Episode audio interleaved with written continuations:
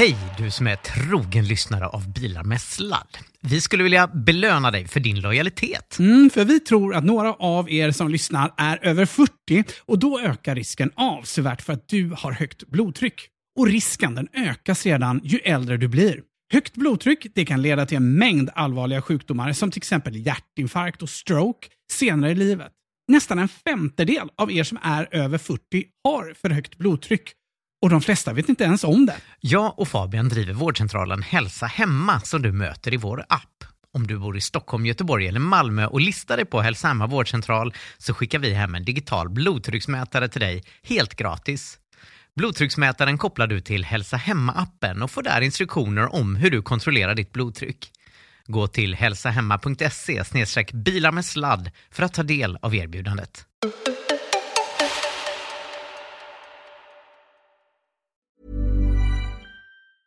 Introducing Wondersuite from Bluehost.com. Website creation is hard, but now with Bluehost, you can answer a few simple questions about your business and get a unique WordPress website or store right away. From there, you can customize your design, colors, and content. And Bluehost automatically helps you get found in search engines like Google and Bing. From step-by-step guidance to suggested plugins, Bluehost makes WordPress wonderful for everyone. Go to bluehost.com/wondersuite. Since 2013, Bombas has donated over 100 million socks, underwear, and t-shirts to those facing homelessness. If we counted those on air, this ad would last over 1,157 days. But if we counted the time it takes to make a donation possible, it would take just a few clicks. Because every time you make a purchase, Bombas donates an item to someone who needs it. Go to bombas.com slash ACAST and use code ACAST for 20% off your first purchase. That's bombas.com slash ACAST, code ACAST. Get ahead of postage rate increases this year with Stamps.com. It's like your own personal post office. Sign up with promo code PROGRAM for a four week trial plus free postage and a free digital scale. No long term commitments or contracts. That's Stamps.com code PROGRAM. Det här programmet presenteras av Release med Blipp. Du har kollat upp allting annat än det mest intressanta. Nej, det är inte alls. Förlåt. Han har gjort Ja, ett jättejobb här. Kolla manus.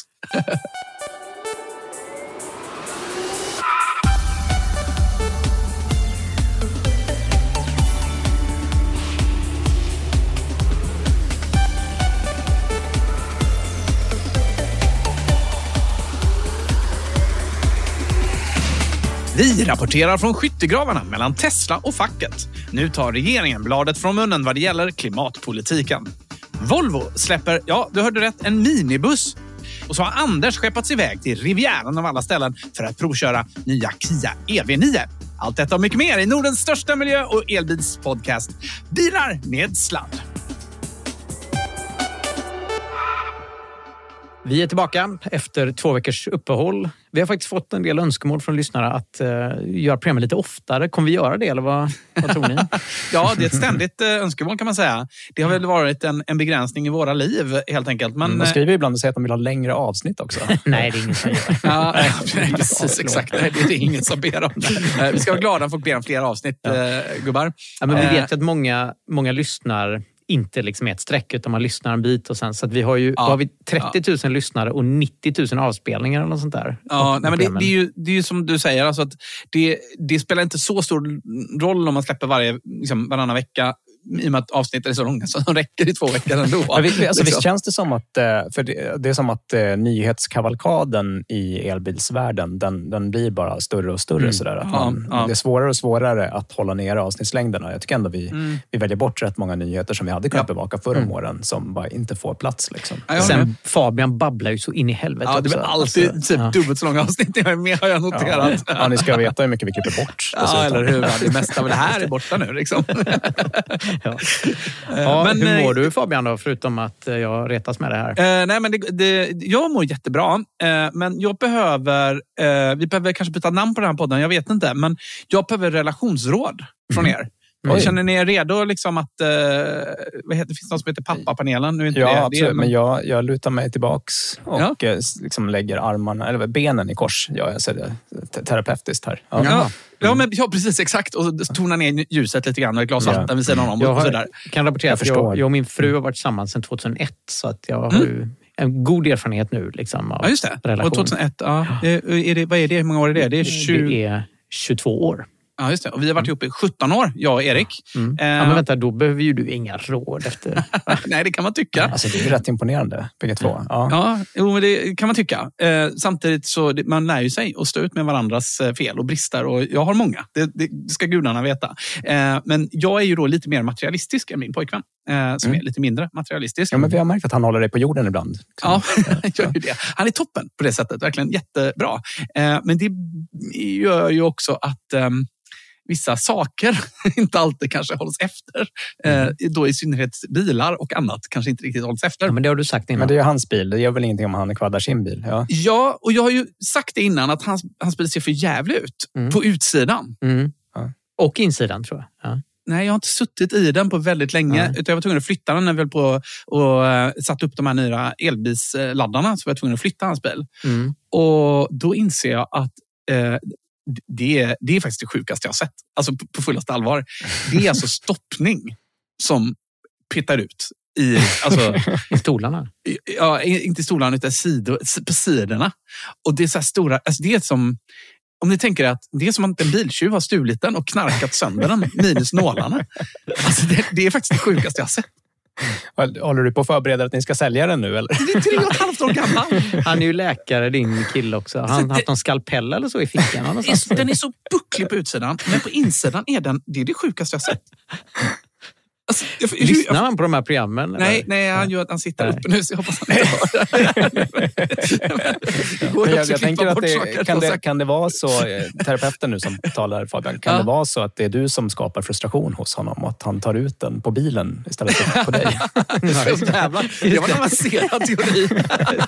Han sitter när han åker till jobbet så börjar han hugga Ja. med knivar i Ja, bildörren. det faller ju liksom, på så att han inte är materialist. Då. Det faller ju på det. då. Eh, nej, men jag tycker det är toppen att eh, han värdesätter relationer och så mer Ja. än, eh, än prylar. Mm. Men det hade ju varit bra om han kunde typ stänga dörren på, på, på sin bil så att det inte eh, till exempel läcker in vatten och kommer in djur som bor, bygger bor och så som jag tror har hänt där när det petar ut eh, stoppning. Eh, Det tror jag som är någon råtta eller något som har och Oj, bitit ja. eller någonting. Ja. Nej, alltså det, det är inte bra. Alltså. Det är inte, alltså, jag förstår Men inte. Tesla, jag tror att många lyssnare sitter och bara Eller gnider hur? sitt Ja, hår. Liksom. Det roligaste är att jag har ju inget, jag har inget mandat att säga någonting om Nej. detta överhuvudtaget. Han, det är hans bil. Han har alltså Ja, men betalat det, för den. Det är bara att släppa och gå vidare. Ja, Jo, ja, det är men väl alltså, det. jag tänker på de stackars lyssnarna som någon sitter med någon skruttig Golf och gärna vill ha en Tesla och så hör de det här. Liksom. Ja, men de kommer Fy. få snart en väldigt billig Tesla att köpa på det. andrahandsmarknaden. Det kan jag säga. Men du, ko- konstruktivt eh, relationsråd Fabian. Ja, ja, bra. Släpp och Mm. gå vidare och sen Ja. så när ni säljer bilen så står du liksom lite så här förmätet och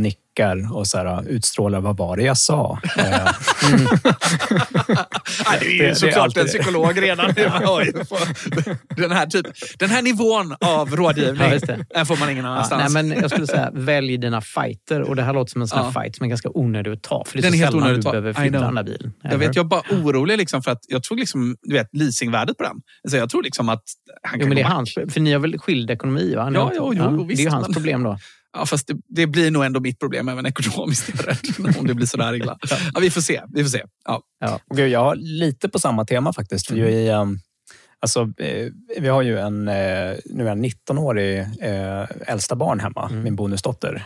Vi har ju pratat lite tidigare om vad hon skulle välja för bil och så blev det till slut så att hon fick köpa liksom en, en billig bensinhärke från sin mormor och morfar när hon skulle skaffa bil. Men det har ju såklart då lett till att hon i mellanvarven vill låna våran bil. I synnerhet när hon är lite för pank för att tanka den där så vill hon gärna låna en Aha. elbil. Då Och- passar det med elbil. då passar det med elbil, ja, som, som dessutom då är, kommer laddad av föräldrarna. Ja, ja. Eh, Och det har väl jag tänkt att så här, det, det säger man ju inte nej till, att hon åker el istället. Liksom. Och så fick jag lite notifieringar så att hon var inne och superladdade den också. Började dra pengar. Eh, hon skulle bara liksom köra fram och tillbaka till Örebro. Liksom, det, det är inte så långt. Det, det tar en halvtimme att köra dit. Liksom, Det fanns ingen anledning till att hon skulle behöva ladda den där. Liksom, hon har lånat den en lördagkväll. och sen så började jag kolla, jag har ju rätt bra tracking på den där eh, via sådana här tjänster, Teslafy eller något sånt där som, som den är uppkopplad på. Då hon alltså på Alltså hon lånar en fredag natten till lördag och natten till söndag. Och under två dygn så hann hon alltså vara ute och köra 45 mil med våran Tesla. Mm, Vart hon varit kan du säga då? Eh, det är Ja, frågan. alltså hon har ju åkt alltså kors och tvärs. Eh, vi bor ju då alltså mellan Lindesberg, eh, Arboga och Örebro. Då, liksom en liten håla som Hon ligger har mitt startat emellan en dem. egen taxiverksamhet.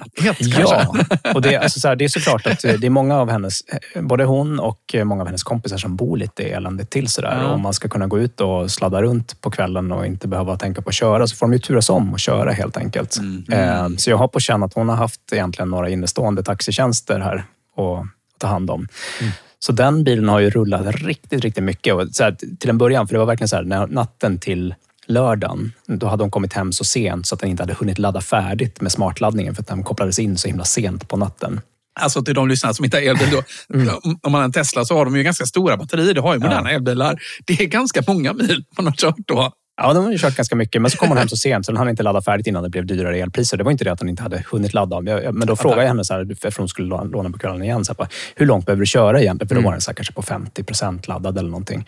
Hur långt behöver du köra ikväll? Liksom, ska jag slå på laddningen så att den är laddad? Hon bara, nej, nej, jag ska ju bara till Örebro. Det är ju inget långt. Du behöver inte slå på någon laddning. Och sen, lik förbannat då, på kvällen så började hon superladda. Så jag kände mig ganska... Min, min spontana reaktion var ju ilska och vrede. Liksom. Värdetappet när hon sitter och kör runt så långt på den här bilen och håller på att köra taxi. Hade det inte varit billigare för att bara hyra en gammal bensinare? Men är, det är väl, alltså hon, har, hon, har, hon har skjutsat lite kompisar fram och tillbaka. Det är ju vad hon har gjort. Det, det är inte så farligt ändå. Alltså det är så här, 45 mil är rätt styvt att klara av. Det, är, det var rätt många tu- tur och returresor. Liksom. Jo, men ni bor ju, det är ju du som har valt att bosätta dig. Fällingsbro, Arboga, Arboga, Örebro. Örebro, Arboga och så någon håla utanför Arboga och så tillbaks och sen så upp till Lindesberg. Men kan det inte vara så att hon tycker att det är roligt att köra bil också? Jo, men Hon exakt. har väl det nyligen det- fått det ett det- körkort. Det var ju det enda jag gjorde när jag just hade fått mitt körkort. var ju att skjutsa Mm. kompisar. Körde massor. Fabian, nu får Ja. du luta dig tillbaka och korsa Ja. benen för nu behöver jag hjälp av terapeuten här. Okej, Eh, okej, okej. Min första liksom, momentana reaktion var vrede eftersom jag kände Ja. mig lite lurad. Eftersom Ja. hon då liksom hade, hon, det var uppenbarligen så att hon inte ville berätta hur mycket hon hade tänkt köra så att hon inte ville Ja. ladda den. Liksom. Eh, så det, det var ju verkligen liksom att hon får lite med osanning och då kände jag mig Ja. lite sviken för det var inte alls det jag hade gått med på att låna ut bilen Mm. till. Så blev jag lite arg. Och sen så slog det mig så här, hur många, för alla de här andra resorna hade ju skett med fossilbilar annars. Mm. Eh, Så, så här, är det egentligen så att jag borde se det som en hedervärd gärning att det är så många av hennes kompisar som inser hur jävla schysst det är att få åka elbil här på kvällen? Och att det är så många fossilresor som blir inställda. Så jag istället bara borde så här, Bra inte, för miljön. inte säga något, det är bra för miljön, det är bra för liksom, eh, Ja, att, att de frågat henne här ännu ganska elbilskeptiska ungdomarna Ja. upptäcker Mm. hur bra det är. Liksom, att jag bara borde ta en för laget. Liksom. Eller hur, Ja. vad säger ni? Hur ska, jag, hur ska jag hantera det här? Ja, men det tycker jag är en bra tanke där. Egentligen ska ju elbilar rulla så långt det bara någonsin går för att ersätta så många fossilmil som möjligt. Får Men vänta ju nu, frågan rör ju inte miljöfrågan. Frågan rör ju relationsfrågan här. Jo, men relationen, den är väl inte så mycket att göra med. Det, den är som den är. Tonåringar. Alltså. Till saken ska höras, jag var ganska så här, okej nu har jag rullat taxi med många fulla ungdomar. Så här, hur kommer den här Ja. bilen se ut när jag går in i Ja. den? Men bortsett från att de hade lämnat liksom, eh, två Coca-Cola-flaskor så var den liksom, det var, det var ingen stoppning som var farlig. Alltså, det var, det var verkligen, Okej. den, var, den, var helt, den var helt som den skulle. De hade, in, de hade tagit väl hand om den. Liksom. Ja, det är bra. Den hade gått i väldigt hög hastighet såg jag också vid Tesla Fi. Eh, All right. någonstans. Det men- har du ju haft ett snack med henne om tidigare med att köra fort. Hastigheten Ja, jo, men exakt. Jag har, det har jag verkligen sagt. Gör du det en gång till så får du aldrig mer låna den. Och nu har hon gjort det igen. så Ah, liksom, Ja, då, då får det nog vara respit på när hon Ja, lånar den nästa gång i alla fall. Det är kanske inte aldrig mer, men det kan ju vara så här en månads respit. Ja, jag Något, man måste ju stå för sina hot Mm. ändå. Men, eh, men det är som allt annat. Jag tänker man behöver prata, eh, sätta sig ner och eh, prata så här. Ja, du vet att jag får ganska mycket information om hur, vi, hur du kör när du kör. Eh, eh, eller vet, har du koll på det? Liksom? Eh, och så bara, kan man se hur den poletten trillar ner lite grann, så Mm. sakteliga. Och sen så kan man ju se, så får hon berätta kanske själv vad, vad det är hon har gjort, tänker jag. Eh, fritt själv. Och så, ja, jag har sett att du har kört jättemycket. Men, det men jag tänker så här, det, det är roligt precis när man fått körkort eh, och köra bil. Det är ju jättekul att köra bil då. Och jag tror också att det finns en dimension av att det är en Tesla och det tror jag är jättebra. Mm. Utan problemet här ligger ju i, om vi ska vara seriösa, det ligger ju i, i sveket. Att så här, det är bättre att du säger vad du ska göra till mig då i så fall. Då. Så, så får vi väl snacka om det. För jag kommer Mm. få reda på det ändå. Liksom, med den här bilen så går det inte att fuska med sånt där. Det är bara så. Sorry, men så är det. Liksom. Då kan du hota henne och så kan du säga så här, nästa gång får du låna Fabians killes Tesla om du inte skärper dig. Ja, precis. Jag, jag, jag tror att hon tar den hellre än en EPA-traktor. Med... Och förresten på tal om EPA-traktor. Ja. Jag skickade ut en varning, kommer du ihåg det? Eller en Ja. fråga till Ja. lyssnarna. Och jag har faktiskt fått ett par svar den här gången. En varning till lyssnarna. Nej, förlåt. inte en varning. En fråga. Ja. Varning för EPA-traktor. Ja. Nej, men jag, första gången så inser jag ju att jag frågar efter en, väldigt specifikt efter en besiktningsingenjör. Så det är bara så, så jävla dumt. Jag behöver ju bara hjälp med vem som kan hjälpa mig att göra en elektrisk A-traktor. Har du fått någon hjälp nu då? Eller? Nej, men jag har faktiskt fått det. Jag har fått lite olika tips. Ah. Eh, Det bästa tipset är en kille som har hört av sig som håller på med ett sånt här projekt själv nu.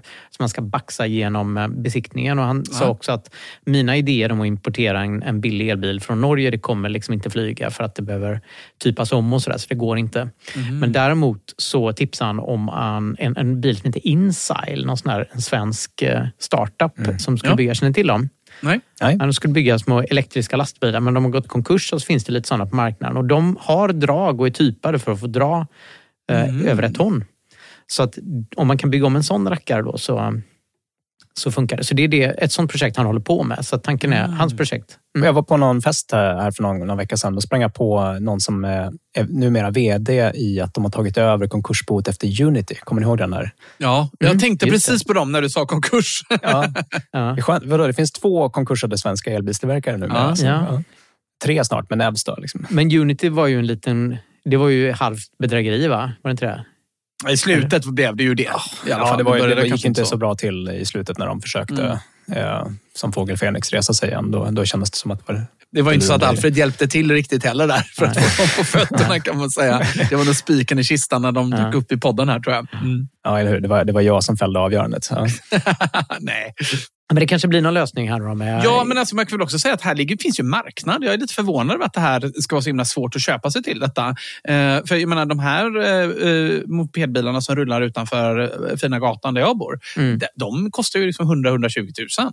Eh, en sån. Så här fin, det finns ju en marknad för att göra elektriska sådana. Jag är jätteförvånad. Ja, men som mopedbilar Ja. finns det ju att köpa, men, Ja. men det, det, är ju, det är svårt att köpa en ny EPA. Liksom. Att det, det ska Mm. man ju bygga om en konventionell bil för. Liksom. Men Mm. vad, vad blir, det, blir det något mellanting för dig där då, Anders, om du ska köpa en sån här? Ja, men det är olika typer. Det finns också, man kan köpa elektriska såna här mopedbilar. Men Mm. de är ju snordyra, kostar flera hundratusen. De kostar ju som en... Liksom, Jaha, okej, du vill inte betala bara. Det är det. Ja, ja, men då, så, då är vi med. krocksäkra som en skokartong. Nej, ungefär, men liksom. menar, Ja. en, ska, man sätta en, en 15-åring i en bil liksom, så... Ja, men de boende på Djursholm kan ju liksom kanske ha råd med en... Och Kullavik. Elektrisk, ja, också. precis. Men, Ja. eh, men, nej, men det luriga är just att den ska, måste kunna dra ett ton. Det är ju... Mm. Ja, just det.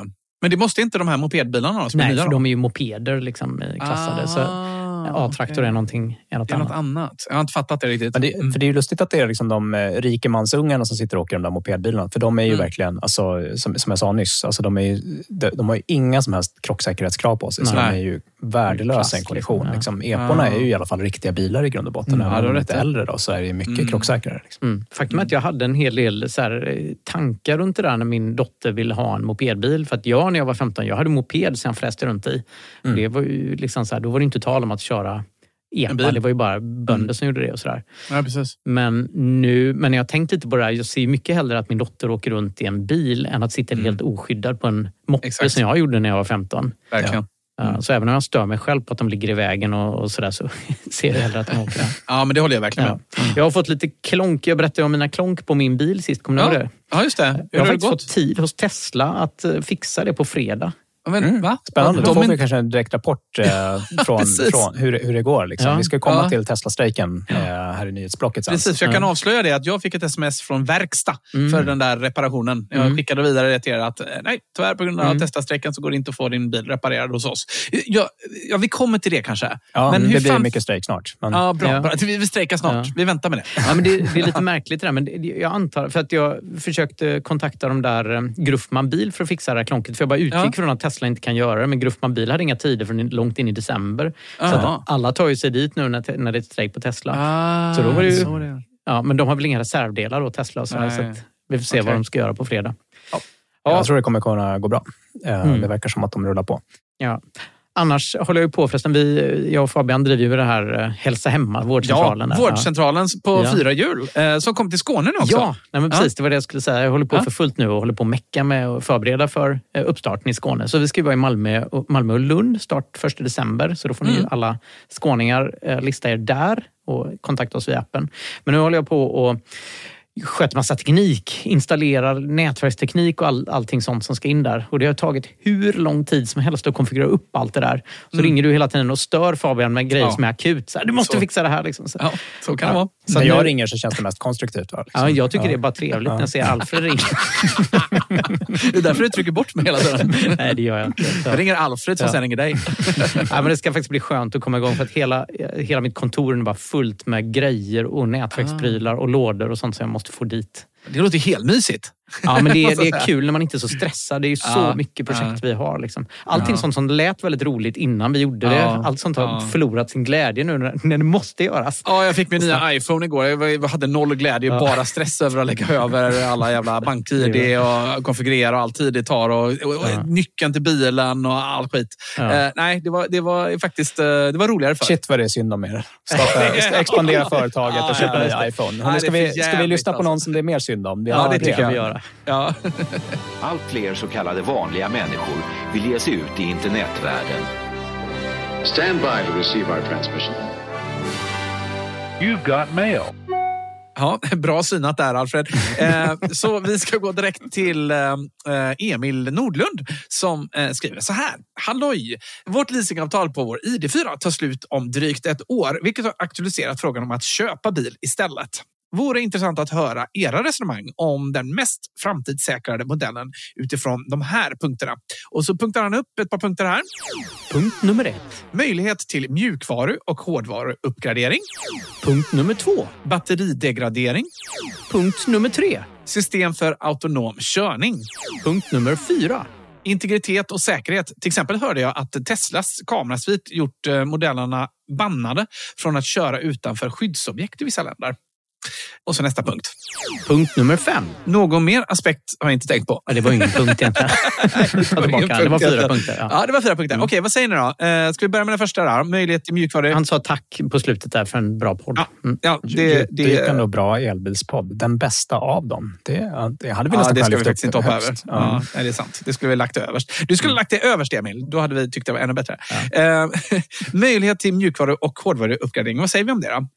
Det är två olika delar där. Ja. Varenda gång i början när jag uppgraderade min Tesla så tänkte jag på det. Undrar Ja. om jag kommer kunna köra på den. Jag har, ju aldrig, har ni gjort det? Att ni har liksom uppgraderat på en resa? Eller ni uppgraderat Nej, jag vågar inte göra det. Nej, Nej. det gör man inte. Nej. Uppgradera gör man hemma i sitt garage. Ja, jag har faktiskt eh, gjort det på många, många konstiga platser när jag liksom inte Ja. kunnat hålla mig. Och det har ju faktiskt aldrig, varit några problem på Tesla. Nej. liksom. Nej, det har jag aldrig varit. Men jag har hört talas om folk som har haft problem däremot. eh, Med. Tesla också. Mm. Mm. Det där är ju klurigt. Tesla gör ju det och det tror jag de andra tillverkarna gör också. Att man rullar liksom inte ut eh, uppgraderingen till alla eh, i bilflottan samtidigt utan man tar det pö om pö. Så först kanske ett par, tio stycken, liksom personalen på Tesla och sen så hundra stycken och sen så rullar man ut flera områden innan det går ut brett. Liksom. Det där är ett smart sätt att göra det på Mm. när man uppgraderar så att man inte får ett dunderproblem utan kan få ett miniproblem istället. Mm. Och då kan vi, för att svara på mejlet här nu. Alltså, så- ska, vi- ska jag göra? Ja.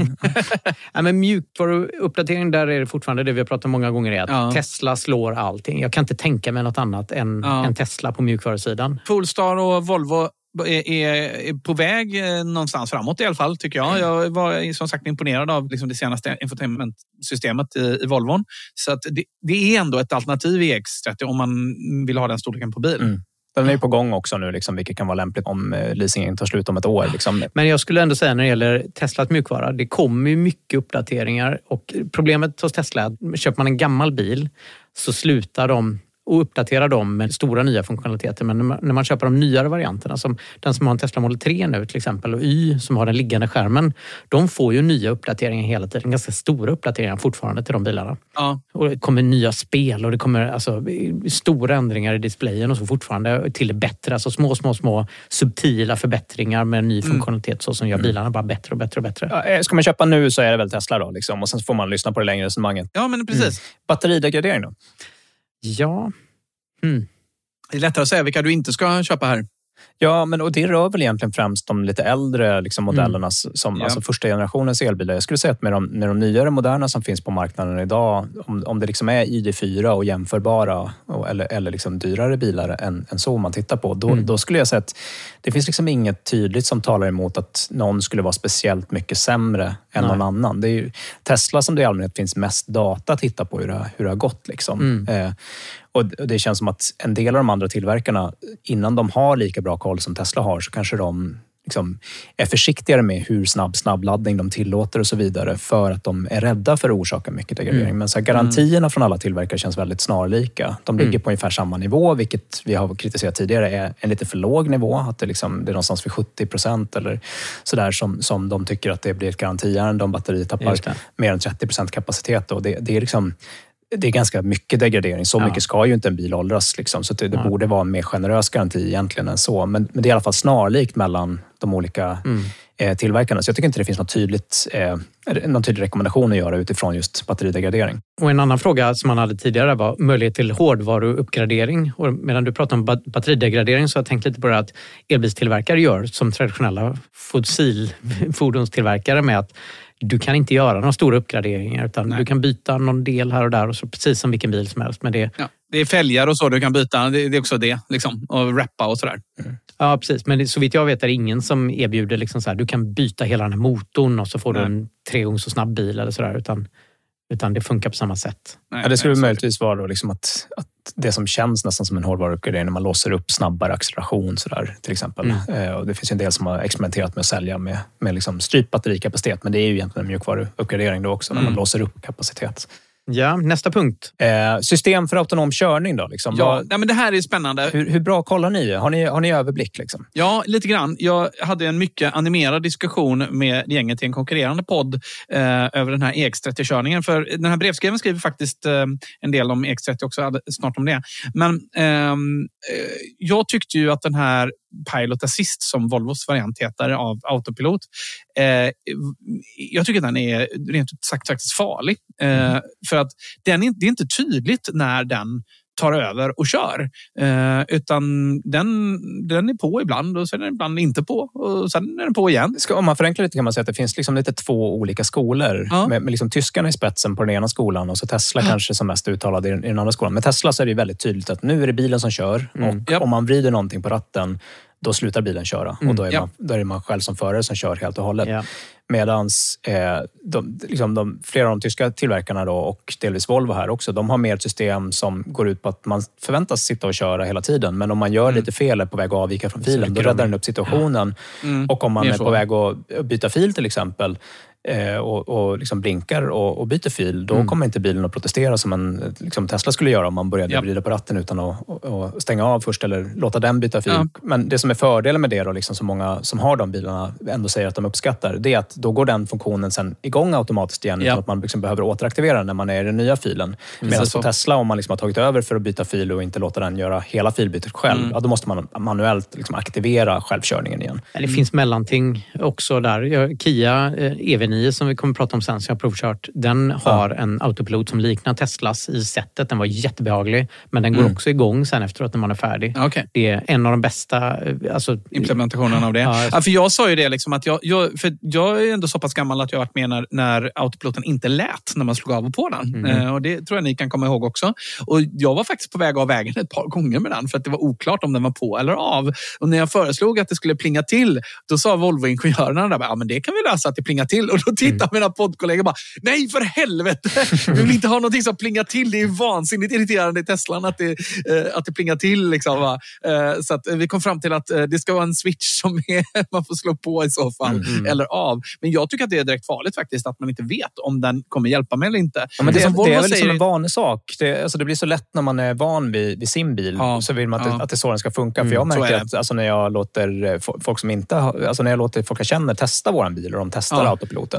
Eh, det- Då är, man märker verkligen att det är en inlärningströskel. Att liksom Ja. vänja sig vid hur systemet funkar och vänja sig vid vad det är bra och inte på. Liksom. Så det, det är inte som att Teslas system är perfekt heller, utan det har också sina avigsidor. Liksom. Och det, jag tror att alltså, man ska nog ändå ta på allvar att de som har det här andra systemet som, som verkligen är ja, men en mer sömlös support snarare än att den försöker ta över körningen och så måste man som förare veta när den inte kan. Liksom det, Mm. De som har det systemet, där är det ju väldigt många ägare som är väldigt, väldigt nöjda med de systemen. Mm. Att, och det, det ska man nog ha med sig när man liksom väljer här. Att det, det, är nog, det kokar nog ner till tycke och smak och det handlar oavsett vad man väljer att liksom lära känna Alltså, systemet. Jag skulle inte säga det. Utan jag skulle, alltså, mitt sätt att köra med autopilot när jag kör långt är att jag slappnar av och låter bilen Ja. köra. Och sen så, så zonar jag ut lite grann. Alltså, jag har ju fortfarande överblick som förare. Så jag, det är inte så att jag lämnar kontrollen. Liksom. Men jag har kört från eh, Sverige ner till Kroatien och bilen kör perfekt på motorväg och bromsar och accelererar och jag kör precis som den ska. Liksom,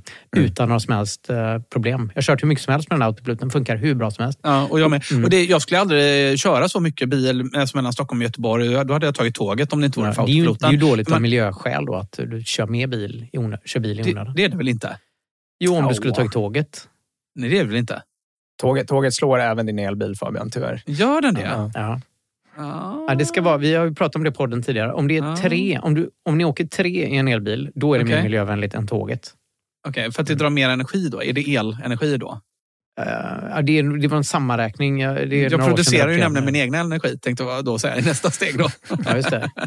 Just det. Så den kombinationen då. Men skitsamma. Eh, För mig är det väldigt mycket, alltså det är stor skillnad. Jag var jättetrött tidigare när jag körde till Mm. Stockholm. Skulle aldrig sätta mig och göra det. Med autopilot så är det liksom, jag har inte alls den, jag är inte alls så trött i ögonen Nej. eller spänd i axlarna. Kan man, kan man sammanfatta det här liksom att han, han behöver nog faktiskt provköra? Ja, ja, det är sant. För det, Mm. det är nog inte så enkelt som Mm. att det går att säga det här är objektivt bäst. Ja. och inte liksom, det, Tesla Prova. ligger långt fram på sina, liksom, Ja. på sina sätt. Men sen så Mm. finns det definitivt de som tycker att Tesla-system är sämre. Så att det, det här Mm. får man nog ändå provköra sig fram till vad man tycker bäst om. Ja, det är många bilar nu. BMWs nya är på samma sätt och Kias är på samma sätt. Att den, liksom, den tar över ratten, nu kör den. Ja. Och Ja. håller ratten och styr åt dig och sen så plingar den till och då får du ta över den. Liksom. Det, Jag tyckte redan när Volvo presenterade Piloten sist och det var mycket sådär, eh, eh, när jag skulle provköra EX30 så var det mycket sådär att eh, det, den, det är ett samarbete mellan människa och maskin och ni ska liksom, ni kör tillsammans och det är vårt sätt att se på det. Bara så här, det låter som ni har en sämre autopilot så att jag tänkte. Ja. Faktiskt, det Ja, men då- PR-snack. den, de sladdriga, liksom, där man själv styr, Ja. då är det faktiskt du själv som... Alltså, det är ju du själv som hela tiden är ansvarig, men det är du själv som styr bilen och så har du lite stöd. Liksom. Du är inte alls lika utvilad. Är En viktig punkt bara som jag vill ta. Eh, Vi ska vidare, men en viktig punkt som jag ändå vill, vill ta, det handlar ju om det här med filbytet. Då. Så att om du inte köper det extra paketet, eh, ja, Teslas autopilot är väldigt bra, den, liksom grundpaketet, men ska du byta fil så måste du avaktivera autopiloten och sen så slå på den igen. Och det behöver du ju faktiskt inte på en Volvo, för det slår ju på sig själv som vi konstaterat. Eh, och det där är någonting som irriterar många. Men då får man då eh, punga upp vad det kan vara 50-60 000 till för enhanced autopilot på en Tesla. Och då blir man kvitt det problemet. Och det har faktiskt jag gjort och det måste jag säga, det är faktiskt värt det. Det tycker jag också verkligen är värt det. Det vill man ju Ja. ha. Ja. Eh, Okej, och sen eh, in, integritet och säkerhet. Det här med kamerorna som eh, skulle göra modellerna bandade Ja. för, för skyddsobjekt. Det, är det någon annanstans än i Kina det är så? Eh, nej, men alltså, det är ett problem. Eh, GDPR-problem. Eh, Ja, Vi hade, vi hade ju en nyhet när vi liksom rapporterade om, om en... eh, Ja, exakt, för Sveriges Radio som gjorde någon dokumentär om det här. Och frågade, Det har inte lett till någonting, så vitt jag vet. Mm. Än så länge. Än så länge. Eh, Men, men det är ju liksom lite problematiskt med vad man Mm. kan råka fånga upp med sina kameror och hur det är tillåtet att liksom, filma med de kamerorna med Sentry Mode och så vidare när man inte är i bilen. Japp. Men jag tror att man skulle kunna tänka sig att man är i ganska gott sällskap här. Man riskerar nog inte som konsument till en av Teslas bilar att liksom inte få köra på vissa platser i Sverige eh, någonstans, Mm, nej, eller det någonstans i Europa skulle jag, skulle jag tro. Utan, Det går ju också att stänga av, för guds skull. är Innan, innan det i så fall skulle hamna där, Mm. då, då, då kommer det nog i så fall liksom e- erbjudas möjlighet till Tesla att, in, att rulla ut en uppdatering. Mm. Men jag är ändå glad att den här frågan lyfts faktiskt av brevskrivaren här. Han skriver ju också att ett annat exempel är den omtalade inverterskameran i EX30 som rent hypotetiskt kan börja spela in material. Och det har faktiskt Teslarna också. Och det är inte bara hypotetiskt. De Många spelar det. in material. Det finns i användaravtalet nu att de spelar in material. Så att när, när folk man får har godkänna släppt- om det ska delas med Tesla. Det, det behöver man inte Jo, opta in men, på. Så här, helt oaktat det, att det sitter en kamera och mikrofoner och grejer på insidan Ja. av bilen och så har du en kinesisk bil. Eh, Ja. Just nu Där är det fred och frihet. Liksom. Mm. Men vi, det sa vi om Ryssland också för inte Ja. så länge sedan. Hade, Hade man suttit i en rysk bil nu, eller hur? Ukrainare som sitter och åker i en rysk bil, rysktillverkad bil med Ja. kameror och mikrofoner och sådär. Ja, det är inte toppen. Det är en aspekt av det. En annan aspekt är om du, om du krockar och faktiskt har suttit med din telefon. Då kan Tesla säga att det var inte autopiloten utan det var ditt fel och försäkringen gäller inte och alltihop det där. Så att, eh, det, det, finns absolut private. Jag är väldigt glad att han lyfter den här frågan. För det finns Försä absolut försäkringen privacy. gäller nog oavsett. Liksom. Tror Det det? handlar ju mer om att eh, Te- Tesla har ju ibland fått liksom, ta fram dataloggar ur Ja. bilarna för att kunna bevisa att det inte var eh, liksom deras mjukvara som gjorde fel Ja. enligt med utsagan från eh, föraren. Liksom. Så att det, Ja, och de har varit ganska relentless. De har ju bara släppt den datan typ helt öppet. Liksom. Så det, det har, de har ju inte liksom de har inte tänkt så mycket på förarens privacy när de själva har blivit attackerade för att något har varit fel på deras autopilot kan man ju säga. Ja, de har ju försvarat sig när det har blivit Ja. offentliga fall. Liksom. Exakt. Sen så eh, är det ju mycket av det som har grävts fram ur rättegångar. Liksom. Så jag vet inte om jag håller med riktigt om beskrivningen att de bara går ut, eh, twittrar ut. eh, Det är ju Ja, helt jag tror att jag sett omotiverat. något tweet liksom. om det här faktiskt till och med. Men Okej. ja, mm, jag, ska inte, jag ska inte säga för mycket. Men, men det, det här är faktiskt en fråga som kommer bli allt mer aktuell i våra bilar. Mm. Eh, och i allt som blir tekniskt ju. Och särskilt i de här tiderna, precis som Anders är inne på. Men eh, jag har i alla fall gjort så här för att Teslas kamera är ju ganska lätt. En insidekamera är ganska lätt att blockera.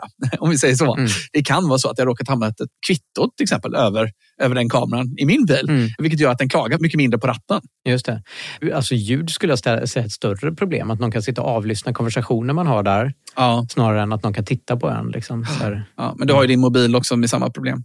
Som jag, som jag hör frågeställaren fall, behöver man tänka på det här? För liksom, eh, han, han pratar ju explicit om, får man köra nära skyddsobjekt med de här Ja, bilarna? ja. Liksom? Och så är det ju inte i Sverige. Alltså, det finns inga Nej. sådana begränsningar, så det behöver man nog inte tänka på som Nej. konsument. Innan, innan det skulle bli aktuellt, då skulle Mm. nog de bilarna som berörs också få chansen att Mm. införa Exakt, mjukvaruuppdatering, ja. så att det inte är ett problem.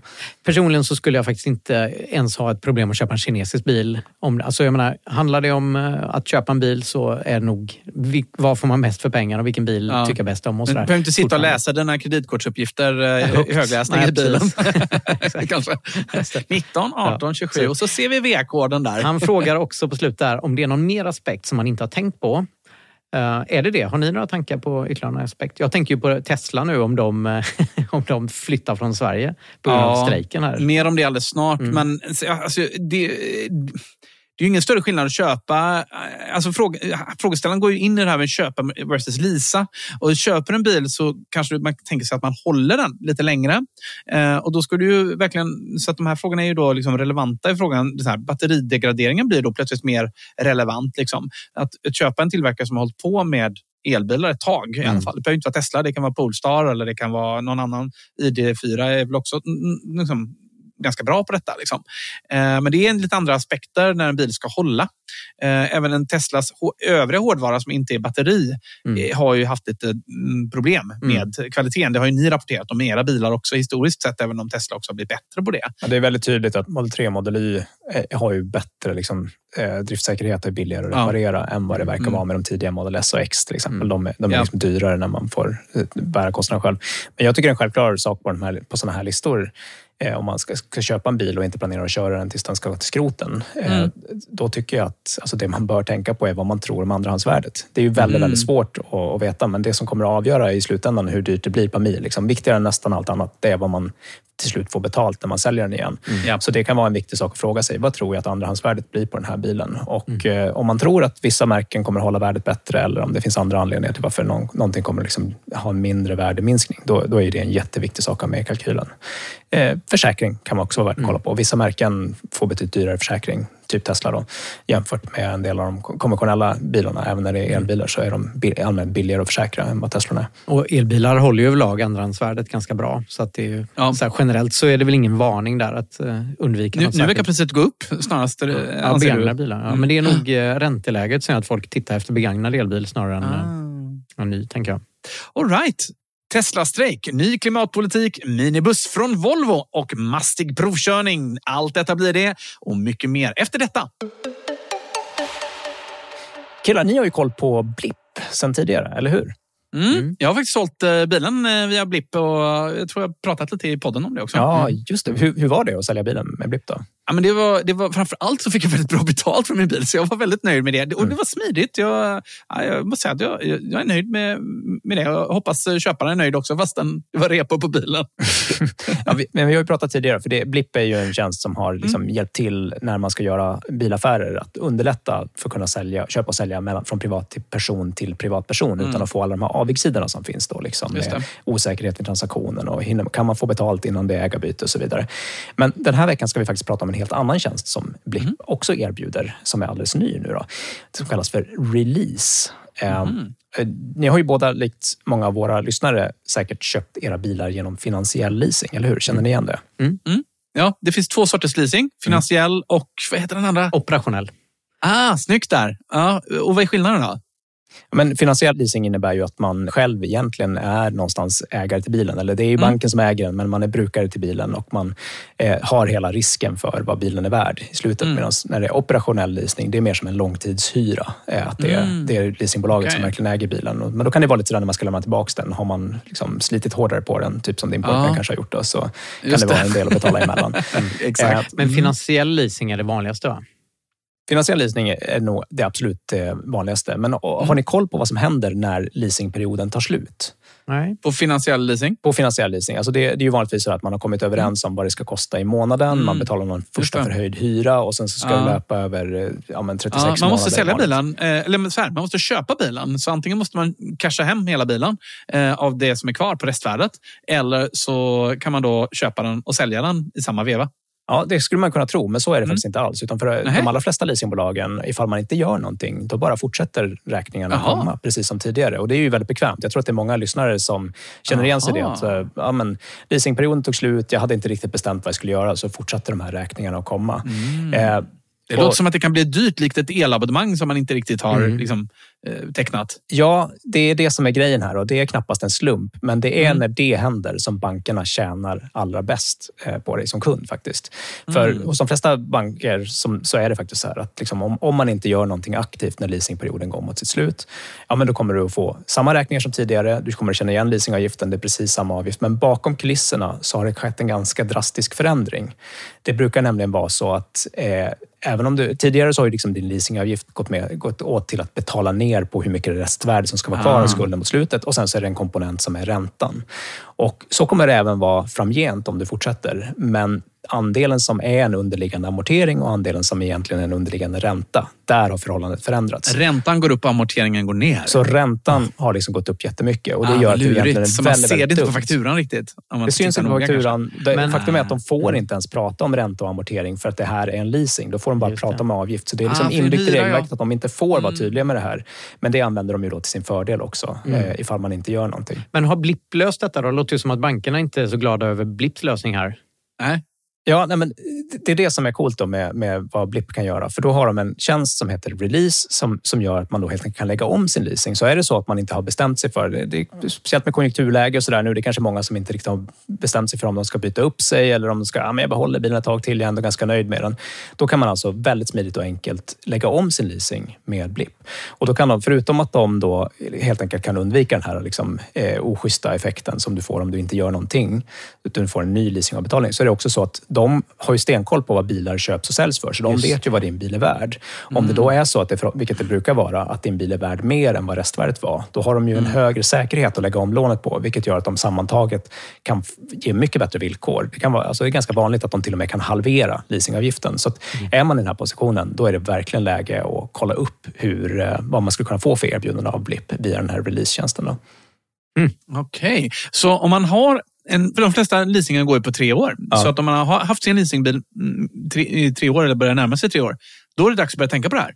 Ja, faktum är att de flesta leasingavtal kan man lägga om så tidigt som efter 12 månader ungefär. Det är också ganska otydligt från bankerna att det liksom inte är så att man är bunden hela den här leasingperioden. Så man kan, det kan vara värt att ta en, en liksom offert redan i förväg. Men det är framförallt när man närmar sig leasingperiodens slut som det är störst sannolikhet att man kommer få signifikant mycket bättre avgift av en sån här tjänst som, som release är. Då. Och Är det så att man bara liksom tänkt behålla bilen ja, men, nå- något enstaka år till till exempel, då är det ju också väldigt, väldigt bra att göra det. För då kan man undvika den här momssmittan som man får på bilen ifall man köper loss den. det. Och den kan ju i sin tur ha väldigt stor inverkan på andrahandsvärdet när man ska sälja bilen vidare i slutändan. För att om man har momssmittat bilen genom att köpa loss den, då kommer man inte kunna på samma sätt sälja den till folk som vill leasa den. Vilket gör att det finns färre som kan köpa den och därmed kan vara svårare att få lika mycket betalt för den då, helt enkelt. Ja, coolt. Ja, så om man tycker det här är intressant, då går man helt enkelt in på blipp.se och så går man in på fliken företag då för att ansöka om, om leasing.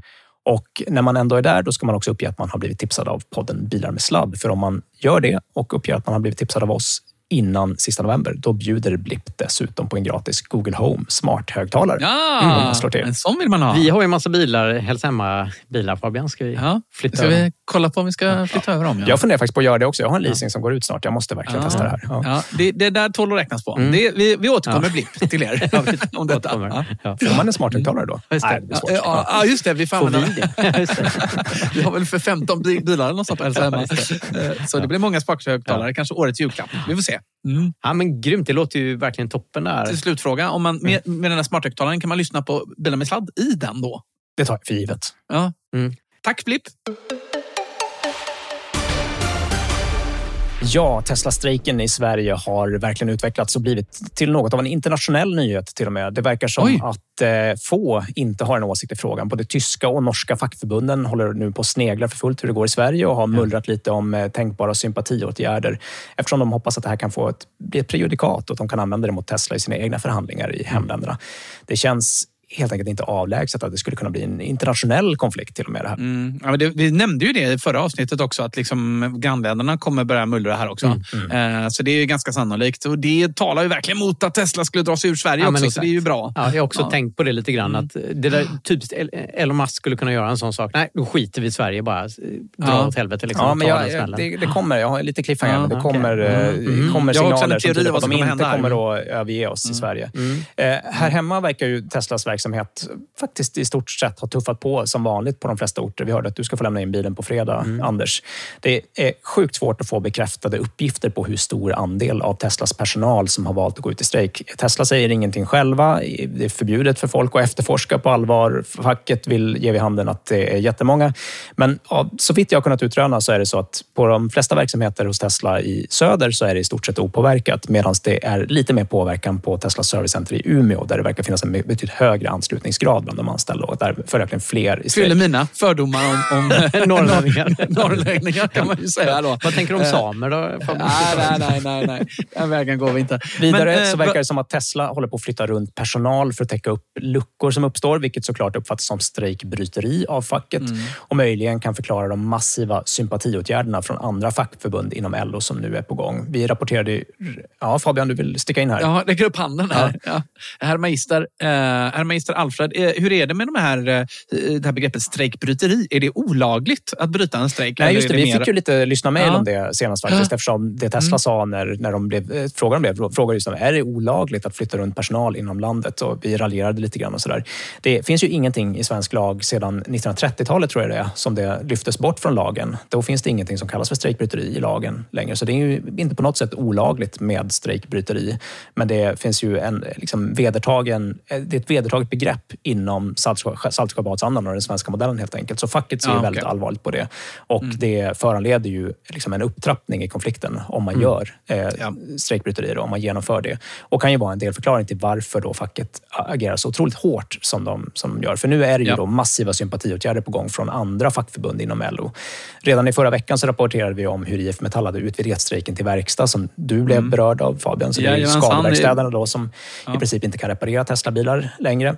Min Eh, bil är ju körbar åtminstone. Liksom, fan, om man sitter och har en okörbar bil så hade jag varit jävligt arg nu. Det kan jag säga. Ja, det, det är inte heller helt eh, liksom, pro- oproblematiskt för verkstad, för Tesla är en väldigt, väldigt stor kund för verkstad, så de tappar Ja. väldigt mycket omsättning här. Eh, Så vad händer? Hur funkar det? Kan, kan vi ändå bara stanna där en Mm. sekund? Hur fasen funkar det? Eh, för att då säger deras arbetare, vi kommer inte ta hand om Teslas bilar. Säg att det är 20 procent av deras bilar som är Tesla-bilar.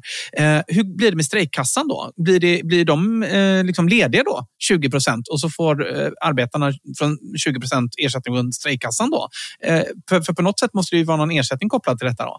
Ja, men det är en bra fråga. Vi skulle nästan eh, se om vi kan liksom få prata med verkstad om Det det. blir ju som en deltidssjukskrivning typ, tänker jag. För bolaget verkstad så blir det som att de tappar väldigt mycket omsättning såklart. Verkstad. Mm, Men ja. det är svårt att veta. Behöver de bära på något sätt lönekostnaderna? Det vore ju nästan orimligt om de skulle behöva bära lönekostnaderna. Det vore orimligt. Nej, så fort jag vet när jag läst om detta så arbetsgivarorganisationen är ju på krigsstigen för de här sympatiåtgärderna för att de upplevs ju inte alls som sympatiska utan djupt osympatiska. Ja. De- betalar det här själva. Det kallas ju sympatiåtgärder men det är ju egentligen djupt osympatiskt för att de här arbetsgivarna... Mot arbetsgivaren i alla fall är väl alltid strejk osympatiskt förvisso. ja, men- men, ja. Jag menar, verkstad har ju ingått kollektivavtal så de har gjort precis det facket vill och sen Ja. så blir de utsatta för det här för, Ändå. för att sympatisera. Mm. Och dessutom en poäng till, det är ju det att Tesla har ju redan tjänat sina pengar när de sålde bilen till dig. Nu Mm. har du problem med cyklisten du körde halvt ihjäl där. Och behöver reparera. Inte sant vill jag säga, men ändå. Nej. Visst. För du krockade med en liten... Du fick en repa Han där. körde in i mig. Eh, Ja. Vidare. Okej. Man måste ju få spetsa till historien. Ja, men inte för direkt felaktiga Okej. saker. Det är lite viktigt med tanke på Ja. mitt Nej, men rykte är på alla Ja, möjliga förlåt. sätt. Förlåt, okej. Men det här är ju någonting mellan dig och verkstaden. Verkstad, liksom, att Ja. du vill få reparerat din bil. Den här sympatiåtgärden den skadar ju bara dig och egentligen inte Tesla alls. Jo, ja, men det skvätter ju på Alltså Tesla det, också. det, det är många som gör den poängen och alltså arbetsgivarorganisationernas eh, liksom, bästa argument nu tycker jag det är väl att de som skadas av strejken som företag just nu, det är just de företag som har gjort rätt och Mm. ingått kollektivavtal. De som inte eh, har gjort det och är leverantör till Tesla, de kan ju inte skadas. eh, Nej, det är också, det är också, det är också det, är liksom, jävligt konstigt. är lite, det är lite svårt när det Ja. är precis de som har gjort rätt som drabbas då som Ja, företag. i. Men annars är det, så här, det är väl ingen tvekan om att det här ändå slår mot Tesla indirekt. Det skapar Mm, ja, ja, osäkerhet och folk vågar inte köpa bilarna liksom, om det inte går att få dem reparerade. Nej, precis. Men kan vi inte bara... Liksom, eh, vad är strejk egentligen? Strejk måste ju vara liksom, arbetstagarens rätt att inte arbeta och arbetsgivarens rätt att inte betala, rimligen. Det är därför vi har en strejkkassa, eller hur? Så eh, rimligen kan ju inte verkstad betala för dem om det är 20 procent av arbetstiden försvinner. Det måste ju kunna arbetstagarna få i en strejkkassa. Ja, men exakt. Och det, Ja. det, är väl, det, det- alltså det intressanta är väl om det är så att det gör att verkstad förlorar så mycket jobb att de inte kan sysselsätta sin personal med arbeten de har att göra. Ja. Liksom det, då, då blir det ju verkligen... eh, blir mindre betalt till dem då, Hur, hur, det om de ska liksom kunna eh, få hjälp med löneutbetalningar från facket. Det vet jag faktiskt ingenting om. Men det jag däremot har kollat, det är alla sympatiåtgärder som kommer utöver det Ja. Mm. som har kommit mot verkstad. Då. Ja, men som vi rapporterade också i, i, eh, redan i förra avsnittet, för då var det på gång, att Transportförbundet och Hamnarbetarförbundet skulle stoppa avlastning av nya bilar Mm. i svenska hamnar för att försvåra försäljningen. Det har nu alltså trätt i kraft. Utöver det så har även då Seko som har anställda i, hos Posten och Citymail varslat för att från och med den 20.11 så ska de sluta leverera brev och paket till Tesla. Och det syftar alltså framförallt till att stoppa leveranser av reservdelar till Teslas verkstäder. Dessutom har Fastighetsförbundet stoppat städning i Teslas lokaler. Ah. Målarförbundet har stoppat all lackering och sådana arbeten. Ah. Och, vilket kanske faktiskt riskerar att bli värst för oss befintliga Tesla-ägare, det är att Elektrikerförbundet har varslat om att de från och med den 17 11 stoppar all elinstallation, alla reparationer vid Teslas verkstäder, men även vid superladdare och destinationsladdare. Oj. Så det innebär att det, enkelt kan riskera att det, det kan bli svårt att reparera laddare. Jag har grävt lite vidare. Du hade någon fördom att eh, norrlänningarna var mer anslutna till facket. Eh, det visar sig att i södra Sverige så är ungefär 55 procent av alla elektriker eh, fackligt anslutna. Det vill säga att det borde vara ganska lätt att få tag Ja. på elektriker De som kör in folk från. Nederländerna annars. Det ja, men inga så Små egna firmor och så vidare som Tesla kan ta hjälp av.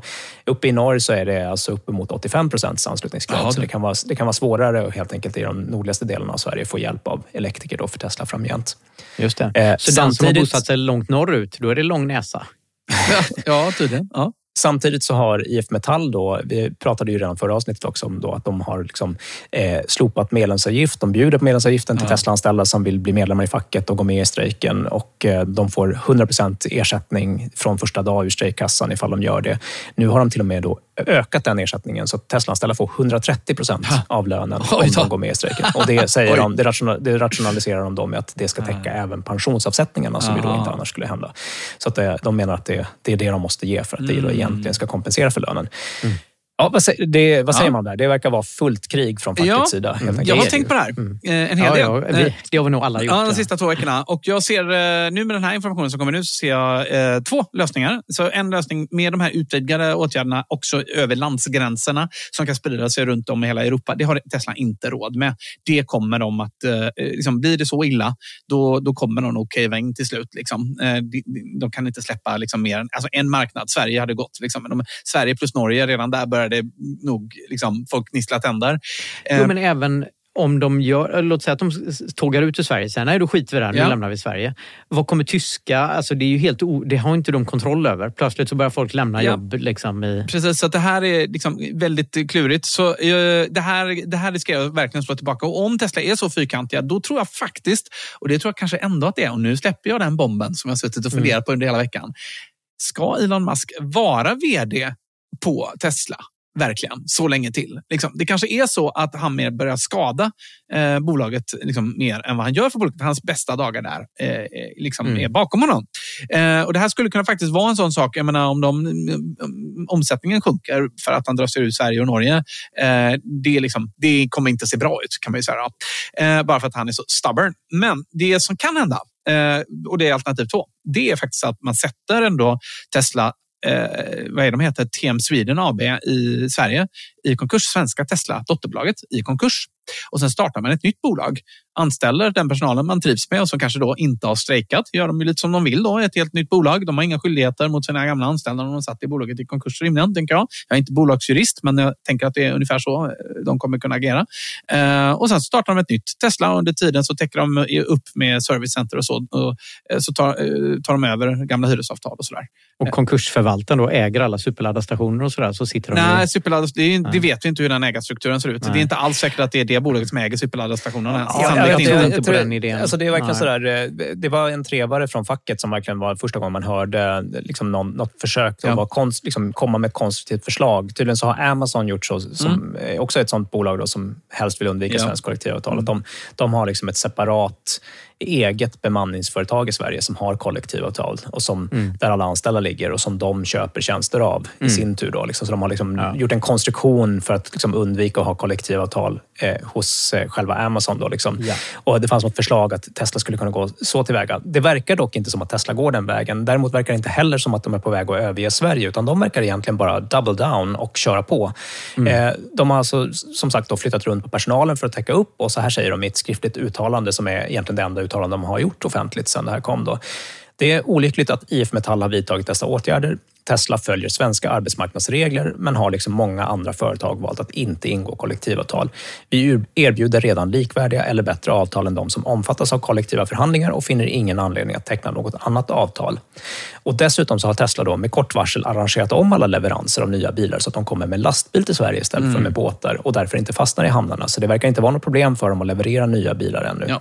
Och, vilket är kanske liksom är den mest intressanta grejen, de har istället utlyst en massa tjänster. Så man kan numera på Teslas hemsida se att det finns öppna tjänster för att de ska öppna en egen skadeverkstad helt enkelt. Alltså provocerande. Så de är på väg att anställa egentligen de här personerna som förmodligen håller på att bli arbetslösa från verkstad just nu för att kunna dra igång är- en egen skadeverkstad. Så det verkar som att de, de har valt vägen helt enkelt. Att de, de känner att de har muskler nog. De har valt vägen att vi kan klara oss utan kollektivavtal. Och om vi inte får köpa de här tjänsterna av andra företag, ja men då gör vi de tjänsterna själva då helt enkelt. Ja. Vertikal integration, det här äger Tesla, det här konceptet. De är så jäkla duktiga på, om man tittar i USA, på att eh, flytta hem grejer. Och det, det är en stor del av deras framgång, är att de faktiskt gör väldigt mycket internt. Bygger bildelar och så som andra köper från hyllan. Och Det är det som gör mycket att när de får volymer i sina bilar så, så har de goda marginaler på det. Och Det är egentligen det de gör här nu också genom att de bygger upp alla de här delarna själv som de tidigare köpte. Ja, men det här luktar ju väldigt mycket Elon Musks eh, dåliga sidor också, tycker Absolut. jag. Måste jag säga. Jag hade en annan eh, teori. Du hade ju några där och du hade någon, Alfred. En teori som jag har är att de upprättar en egen liten arbetsgivarorganisation och sen så sitter de och eh, förhandlar avtal. När de driver arbetsgivarorganisationen så har de ett eget, eh, liksom, eget kollektivavtal med sig själva, med sin egen organisation. Ja, jag tycker det här är, jag tycker det är en ganska svår nyhet att navigera för mig rent ideologiskt. Sådär. Jag, jag är liksom, hör verkligen hemma i en eh, liksom, tradition av att jag tror att den svenska modellen Ja. har tjänat vår ekonomi Mm. väldigt väl. Jag liksom, tycker att det finns massa bra grejer det. Men jag, jag, jag, tror att det är värt ändå för facket att tänka på vad är det som har hänt. För det brukade vara så att även företagarna, alltså även näringslivet, tyckte om kollektivavtal. Och nu börjar det mm. finnas en, ett nytt mönster här där det är väldigt många nya företag som undviker kollektivavtal. Och det verkar liksom, jag, jag tror faktiskt att det är så att det handlar inte om, för Teslas del om att de skulle förlora så himla mycket pengar i att de skulle behöva betala högre löner än vad de redan gör om de skaffade sig ett kollektivavtal. Utan det det framförallt handlar för de här nya bolagen, det är att de här fackliga förhandlings, den fackliga förhandlingsrätten som kommer med kollektivavtalet eh, leder till att det tar längre tid att göra omställningar. Det finns fler parter som ska vara med och tycka om man till exempel förflyttar människor till nya typer av tjänster, om man förändrar deras arbetsuppgifter, om man vill göra olika typer av ommöbleringar. Och det, det är nog liksom värt för facket att fundera på vad är det som gör att vi håller på att tappa uppbackningen från näringslivets sida kring att det är bra med kollektivavtal. För det är ju då inte bara Tesla det här handlar om. Jag tror att Tesla är nog det av alla företag som man skulle kunna ta den här fighten med som är liksom ideologiskt allra mest emot kollektivavtal. Medan det mm. hos Klarna och Spotify och en del andra sådana här bolag som också då väljer att stå utan kollektivavtal eh, kanske inte skulle behöva vara en så himla ideologisk fight utan snarare handlar om vad är det man vill ska finnas i kollektivavtalen och inte och vilken typ av medbestämmande ska finnas och vilken är det som eventuellt då går att leva utanför fackets sida? Eller kan man på olika sätt modernisera den fackliga medbestämmanderätten så att det går, blir okej okay för företagen att leva med? Ja, alltså, du är ju så nyanserad och klok som vanligt. Jag, mm. jag, jag måste säga att jag, jag, tycker det här är en kulturkrock. Jag tycker det är onödigt att utmana en modell som har funkat väldigt bra i Sverige. Och Det mm. riskerar att bli sämre även för arbetsgivare om vi liksom måste lagstifta om massa saker som idag eh, kan överenskommas liksom fritt mellan, mellan fack och arbetsgivare. Eh, och, och, alltså, om det är så att medarbetarna på, på Tesla har liksom, så bra villkor och så, då är det väl inget problem. Då är det bara att skriva på. Det är ju bara att liksom, kollektivavtalet är ju liksom, det är en golvpunkt. Liksom. Det, är en, det är ett golv att stå på. Ja, men det är igen då, det, då tänker du på pengarna. Liksom. Det, det som är min erfarenhet från företagarsidan från att ha varit med en del startupresor och sådär. Mm.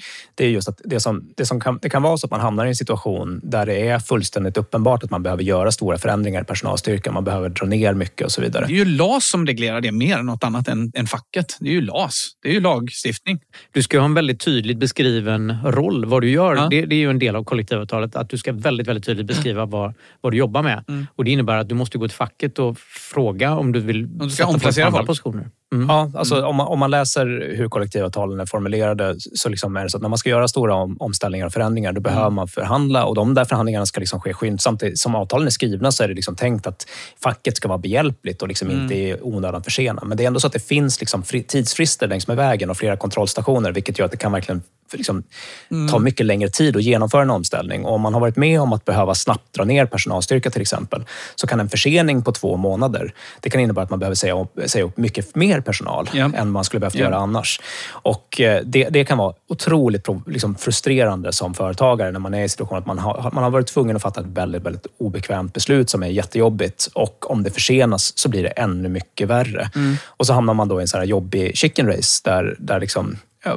beroende på vilka som sitter och förhandlar. Det är naturligtvis så att det finns bra människor från, den, från arbets, arbetarsidan och från den fackliga sidan och det finns dåliga människor liksom, från den parten. sidan mm. som, som bara försöker dra det i långbänk för, för att liksom förhoppningsvis eh, ja, vinna tid eller mm. liksom få, få till någon ändring. Men det kan leda till att det blir mycket större konsekvenser för bolaget än vad det skulle ha blivit annars. Mm. Och det, det gör att liksom, jag tror det, det är mycket mer sådana frågor, det handlar, sådana frågor det handlar om för Teslas del här. För de är liksom mm. inte så att de systematiskt betalar så mycket lägre lön. Det tycker jag tvärtom att vi har fått ganska bra liksom, vittnesmål från anställda hos Tesla, att de inte känner igen sig i den beskrivningen som kommer från facket i den här konflikten. Utan jag tror att skon klämmer någon annanstans för mm, de här bolagen. Men det, det behöver nog nyanseras lite, för jag var inne på det i förra avsnittet, man hade liksom inte riktigt uppbackning på det. Men det, det kom ju ett avsnitt i, äh, i rapport, SVT Rapport om Tesla-anställda som vittnar om dåliga arbetsvillkor. Så det är mm. inte så, alltså vi sitter här och är tre Tesla-fanboys, det är vi alla tre i någon mån. Men jag är inte helt övertygad om att Tesla är en fantastisk arbetsgivare alltid. Eh, särskilt inte eftersom jag har ägnat en del av min semester åt att läsa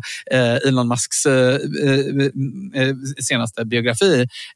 alltså, det är nog så att det kan mycket väl vara så att om du är stresskänslig och jobbar på Tesla så har du ett problem. Mm. Det tror mm. jag. Så, ja, men det, och det tror jag du har helt ja. rätt i. Liksom. Men jag tror poängen är att det låter mycket som att det handlar om att de för, har för låg lön eller att, att liksom, det är där skon klämmer. Men det, jag tror inte det är så att Teslas anställda egentligen tjänar särskilt dåligt jämfört med andra Nej. kollegor i branschen. Utan det handlar snarare om så här, men hur, hur ser man på övertid? Då? Liksom, mm. vad, vad, vad, finns det för begränsningar i hur hårt man får jobba och så vidare? Ja. Liksom, vad finns det för skydd mot sånt? Och vad händer om man inte platsar för att man liksom inte orkar jobba 150 procent jämt. Liksom. Och Tesla har ju personaloptioner så man kan ju erbjuda folk att vara med på delägarsidan och sånt där är ju inte Ja. reglerat i kollektivavtalen heller. Nej, och det, Det kanske ska vara det. Ja, men det är ett konstigt liksom, argument som man hör från liksom, Tesla-försvararna. Liksom, vadå? Det, det är väl inga problem att ge optioner till folk även om man har kollektivavtal. Det, det går det väl att göra ändå. Liksom. Ja. Det gör vi på Hälsa Hemma. Ja, nej, men jag menar, det kan ju finnas intresse från Teslas sida att använda personaloptioner till att få folk att jobba eh, på ett sätt som de kanske inte hade gjort annars när de är delägare i bolaget. Liksom. Men hörni, alltså det var, eh, precis när det lackade mot inspelning här så kom också kanske den största bomben hittills i form av sympatistrejk. Jag tänkte vi skulle ta och lyssna på ett litet inslag här. Vi får se om ni har hunnit höra det före. Musikerförbundet blir nu ett i raden av fackförbund som vidtar sympatiåtgärder i konflikten kring bilföretaget Tesla. Det här gör vi för att stödja bilmekanikerna på Tesla för att de ska få kollektivavtal. För att de ska vara garanterade samma rättigheter som alla andra som jobbar i Sverige. Jag heter Mattias Kvarsell och jag är avtalssekreterare på Musikerförbundet. Det här är berättelsen om vårt land. Alltså här låter musiken från SVTs storsatsning Historien om Sverige. Och det är den som Musikerförbundet nu försöker använda för att stötta Teslas bilmekaniker i Sverige. Mattias Kvarsell kräver att SVT ska tvinga musikströmningstjänster som Spotify att stoppa möjligheten för Tesla-ägare att spela den här musiken i bilarnas mediaspelare. De som vill lyssna på musiken via Tesla-bilen får göra det när strejken är över. Men är det tekniskt möjligt för strömningstjänster som Spotify att eh, stänga av lyssning enbart i Tesla-bilar? Eller kommer det här i så fall drabba alla? Ja, det vet jag inte om det går. Det tror jag går. men, men eh, det är kanske inte är hu- huvudfokus i, i just den här konflikten. Men risken är alltså att era sympatiåtgärder drabbar även de som inte har en Tesla-bil. Ja, det kan bli så. Det är ju alltid så att stridsåtgärder eller åtgärder i konflikter drabbar tredje person. Det här är historien om Sverige. Jens Möller, Kulturnytt. Har ni sett det här programmet Historien om Sverige? Ja, jag har faktiskt kollat på det. det är, Ja, jag tycker det är jag riktigt också. bra. Skit- Eh, okej. alltså, Det är så trött. gulligt. Det här är väl historien om Sverige, tänker jag. Är det, inte- är det inte det? Det är väl liksom... Den det här- som jag hade tänkt det- lyssna på i det- bilen. Det här är Sverige. Men det är ju Sverige i ett nötskal det här. Liksom. Det är så Det, det är liksom lustigt att de ska Ja. stoppa Spotify-streaming av just den här musiken från just det här programmet Märkligt. i just Tesla. Alltså, Spotify har ju inte kollektivavtal. Nej. Nej, det här Så varför inte liksom- Nej, varför skulle de göra det? Plus att om jag spelade i min mobil och den är Ja, uppkopplad tänkte via bluetooth. Ja, liksom så här, kan de är ju- inte se. Om jag verkligen vill höra den här låten och inte kan bärga mig, ja, men då skulle jag ju köra via... Visst, visst luktar det lite PR-kupp från Mus- Musikerförbundet? Här? Ja, det får man Ja, det säga. låter faktiskt så. Och vad duktiga de är i så fall. För det här var ju verkligen helt oundvikligt. Man var tvungen att ta med det här. Liksom. Det, Ja. Snacka om. Visste inte ens att de fanns Musikerförbundet, men nu vet jag. Jättebra. Av, av alla sympatiåtgärder man bara, ja just den kan jag nog leva med. Men jag tycker att hela det här är, alltså det är lite intressant ändå. Ja, Alltså, det är spännande. Dels så har Sverige gått ner i skyttegravar upplever jag. Mm. Alltså det, är, det är verkligen svartvitt det här. Japp. Folk är skitförbannade på ena och andra Ja. sidan. Det upplever jag inte att det har varit tidigare på samma sätt. eh, Nej, alltså, och jag, jag måste säga att sen, sen vi spelade in förra avsnittet så, så här, det känns inte som att Tesla kommer backa ur Sverige med tanke på de åtgärderna de har tagit. Eh, och det är så här, alltså, det är tillräckligt många elektriker som inte är anslutna för att de ska kunna serva sitt laddnätverk vidare. tror jag. Elektriker Eh, som är anslutna. Förlåt, jag måste bara säga det. Förlåt. för nyheter du kablar ut? Ja. så här, postlagen säger att man får liksom inte låta bli att lämna ut försändelser så kan att Tesla får åka till distributionsterminalen och hämta sina reservdelar själva då, istället Ja. för att de ska få dem utdelade. Mm. Alltså- Fast vänta lite, Europa är ju en marknad numera så det är väl bara att de tar in något polskt eh, transportbolag för att skeppa reservdelar. Ja, absolut. Det måste ju inte vara Postnord eller eh, Citymail som skickar, eller hur? Liksom det, det, Mm. det känns som att om man kollar på alla de här sympatiåtgärderna, så det, skadeverkstäderna är ju verkligen det som slår hårdast. Mm. Och då att Tesla håller på att starta egen skadeverkstad, det kommer naturligtvis att ta ett tag innan de är up and running och de börjar i Huddinge vad det verkar. Då, liksom. så det, jag vet inte, det finns några andra skadecenter fortfarande som inte är uttagna i strejken nu på andra delar, Mm. i, i, i andra håll i landet. Liksom. Men det, det känns som att det är det som är problemet och där har ju Tesla redan liksom visat hur de tänker jobba runt det. Så att, alltså, Mm. Jag börjar undra om det inte är så att facket har liksom dragit igång en strid som de har gjort till en strid om den svenska modellen och att det inte är säkert att de kommer vinna den här. Oj, oj, Eh, oj. Och det, är så här, det, är lite, det tycker jag är lite obehagligt. Jag önskar att de inte har tagit den här konflikten till det här. Vad finns det mer de kan göra då? Nu är musik, Musikerförbundet mobiliserat här. Men de kanske går ut och trummar och spelar utanför Ja. servicecenter så att man Ja. inte kan jobba Nej, där. men Det måste ju finnas annat. Det känns som att det finns ju jättemånga företag som man skulle kunna mobilisera. Ja, alltså det, det blir ju, man hamnar ju utanför. LO-familjen. Om de, man kan ju tänka att det skulle vara rätt jobbigt för Tesla om de, om de började ta ut bankerna i strejk och så vidare. Så att det skulle Ja, vara svårt att föra det. över pengar Mm. till dem. Liksom. Men, men då, då är det ju inte LO-förbunden längre, utan då är det ju de andra liksom, paraplyorganisationerna för facken som ska med, med in i det här spelet. Och med tanke på hur det har gått för IF Metall hittills i det här, det känns som att det var liksom en tidig eh, offensiv från IF Metall som de hoppades skulle leda till någonting. Eh, det verkar inte som Tesla är på väg att ge sig. Eh, tvärtom så verkar de förbereda sig för att jobba runt det här. Vi vet att Tesla har ju en rejäl stridskassa, så de kan ju hålla på ett tag. Det har facket också, liksom, för all del. De har 15 miljarder har de varit ute och pratat om i media, så de kan ju liksom hålla på med det här ett bra tag. Men, men det, det känns någonstans som att eh, jag tror att tiden är inte på fackets sida här. Utan ju längre tiden går så kommer arbetsgivarorganisationerna trappa upp sin, sin retorik kring hur orättvist det är att det är kollektivavtalsanslutna företag som gör rätt som egentligen då far illa av det här. Medan Tesla inte verkar skadas så hårt. Och det riskerar ju liksom att bli till en polarisering som vi har sett på många andra håll i världen. Liksom, k- Kring att så här, folk som verkligen ideologiskt känner att eh, det är fel att stödja ett företag som tar den här striden med facket, de kanske kommer att undvika att köpa Teslor då.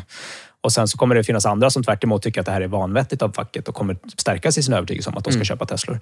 Men får du verkligen det här rätt nu? Är det verkligen kollektivavtalsanslutna företag som, Eh, som inte levererar till Tesla? Det är väl ändå de fackligt anslutna oavsett var de jobbar som tas ut i strejk och inte ska serva Teslas bilar? Eller?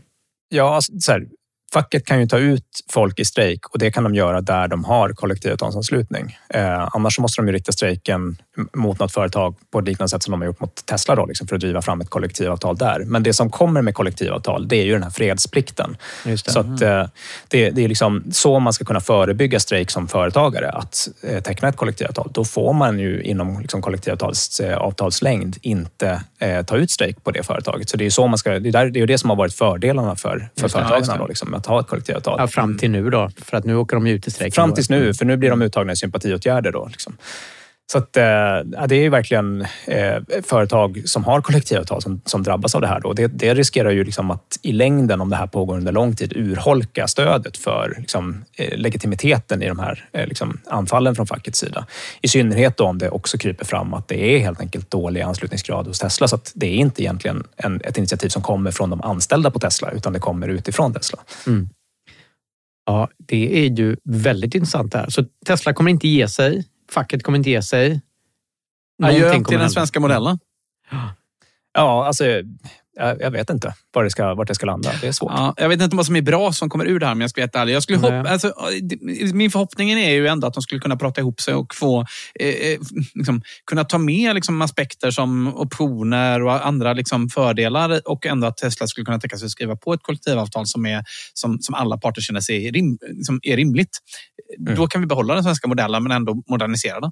Ja, om, jag skulle, om jag skulle få önska mig någonting, då, då är det just att så här, facket lyckas liksom komma åt vad är det som gör att eh, liksom, Tesla, Amazon, de amerikanska bolag förvisso, men även då svenska bolag som Spotify och Klarna. Nu, Klarna har ju faktiskt liksom gett sig och tecknat ett kollektivavtal. Jaha, ja. Men, Mm.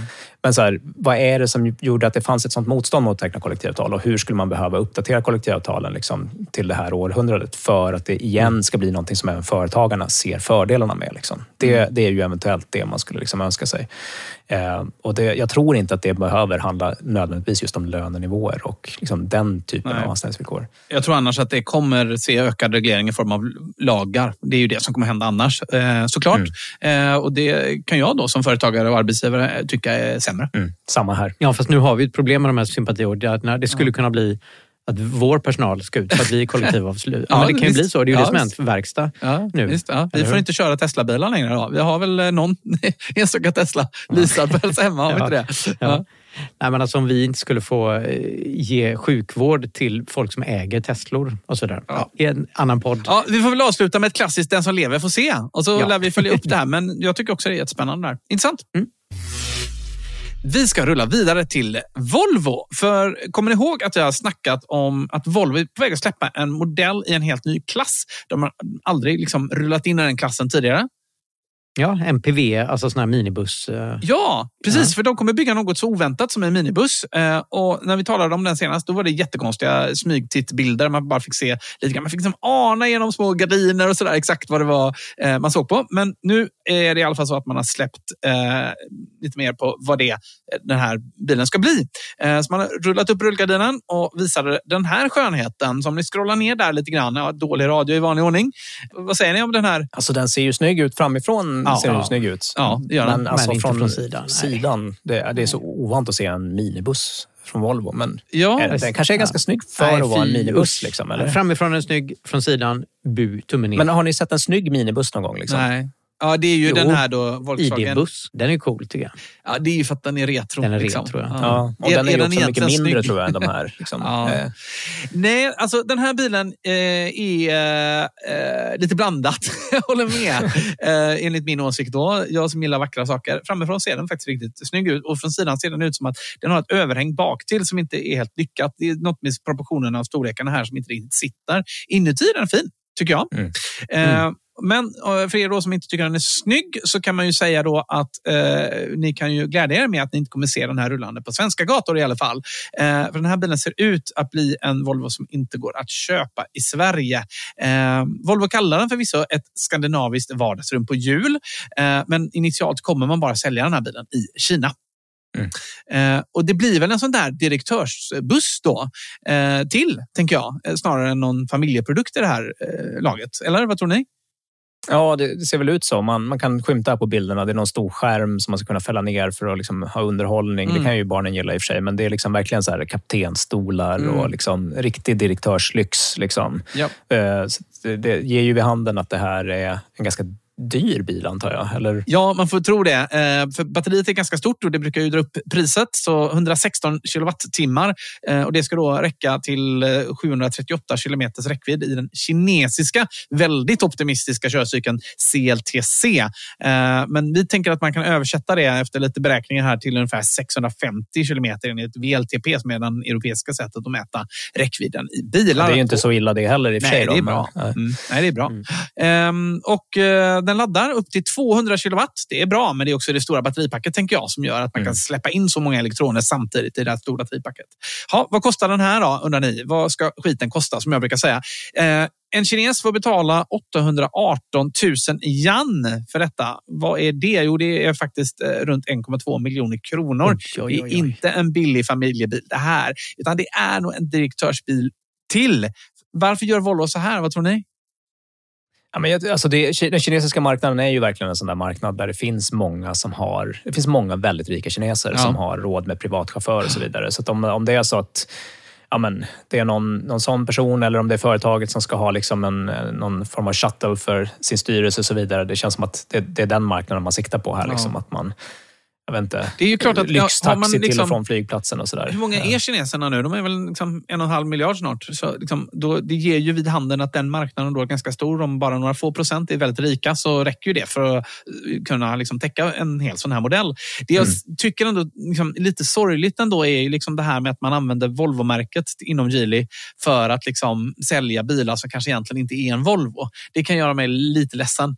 Särskilt om den inte ens säljs i Sverige. Då är det faktiskt ingen Volvo i min värld. Ja. Man får ju många små tecken att Volvo Ja. genom Geely blir mer och mer av ett kinesiskt Ja, företag. Liksom. Som använder Volvos logga.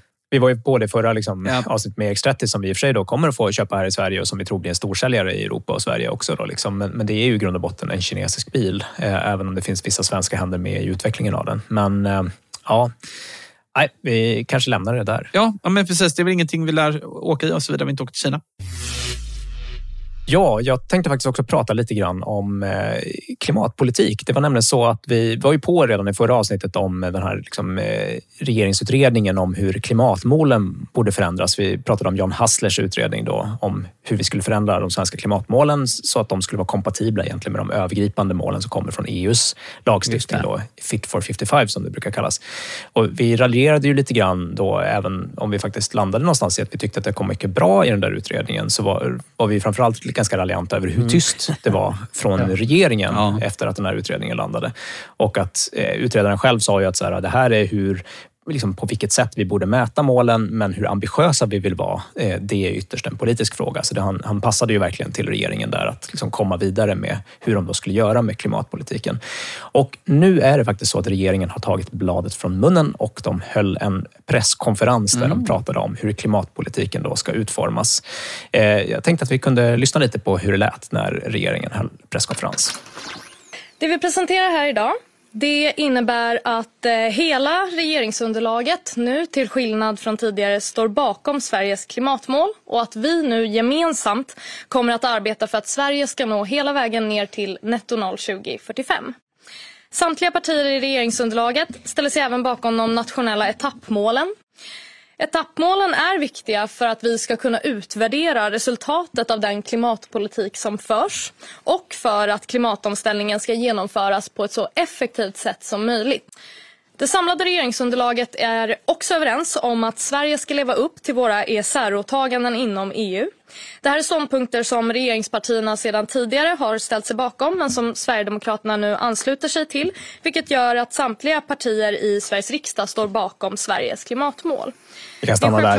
Eh, för den som tyckte att det var svårt att hä- hänga med i vad hon sa och att inte tappa koncentrationen kan man säga att liksom, den egentliga nyheten som, som kom här då helt enkelt, det är att de verkar ha lyckats förhandla in Sverigedemokraterna i att vara med Ja. på tåget helt enkelt. Och att Sverigedemokraterna ska helt enkelt vara med i att de ska då lansera eh, en överenskommelse som de tydligen fortfarande förhandlar om exakt hur den ska gå till konkret. För det var väl möjligtvis konkretion som saknades här. Mm. Men nu är alltså då egentligen Sverigedemokraterna med på tåget. Vad, vad säger man om det då? Ja, men vad, exakt vad är de med på? Är det liksom tydligt? Ja, det är lite oklart. Och är, alltså jag har svårt att läsa, är detta en vändning eller är det ehm, liksom rök?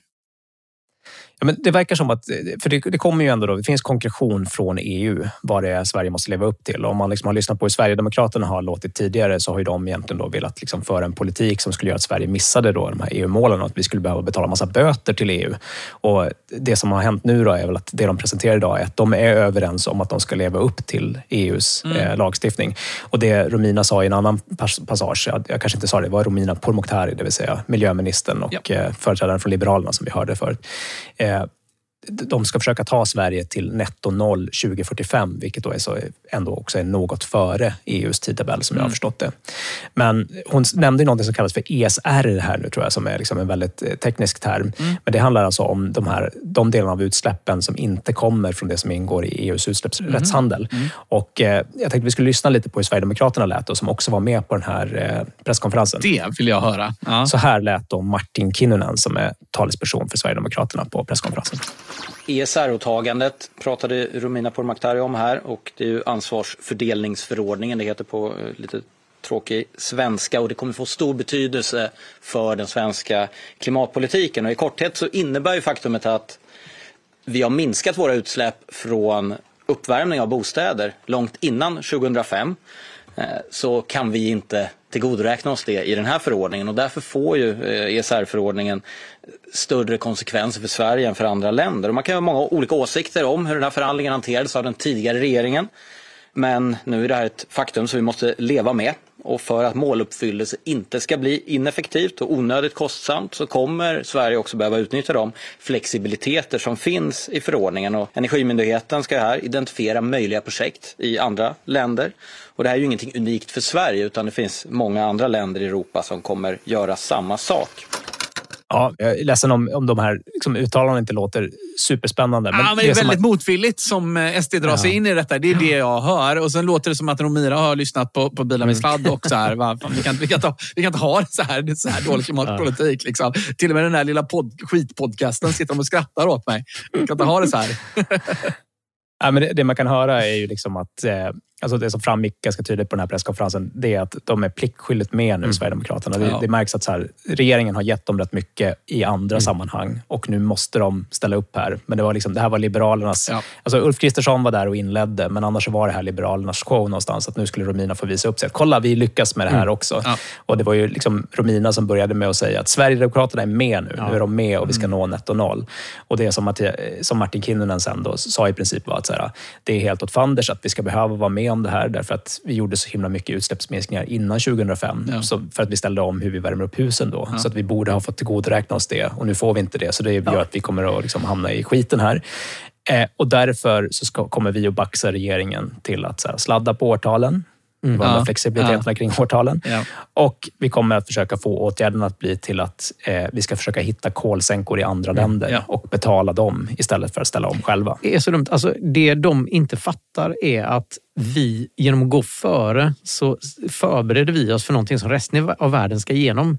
När Malaysia och Indonesien och alla länder runt om i världen ska ha batteribilar och sådär så är vi redan där. Liksom. Värmepumpar, inte till Malaysia kanske, men ändå. Ja, ni, Ja. Nibe och gänget kränger rätt mycket värmepumpar runt om i Europa nu kan jag säga. Liksom. Ja, just nu går det dåligt för Nibe. Mm. Ja, börsen har ju slaktat om lite grann på slutet. Det är lite oklart varför faktiskt. Men för de säljer ju värmepumpar som aldrig förr. Liksom. Men, Mm. Men det var ett dåligt exempel då, Nibe. Okej, whatever. Men värmepumpar. Ja, framgångssaga får man ändå lov att säga, tack vare att det Ja. fanns en marknad Ja. tidigt.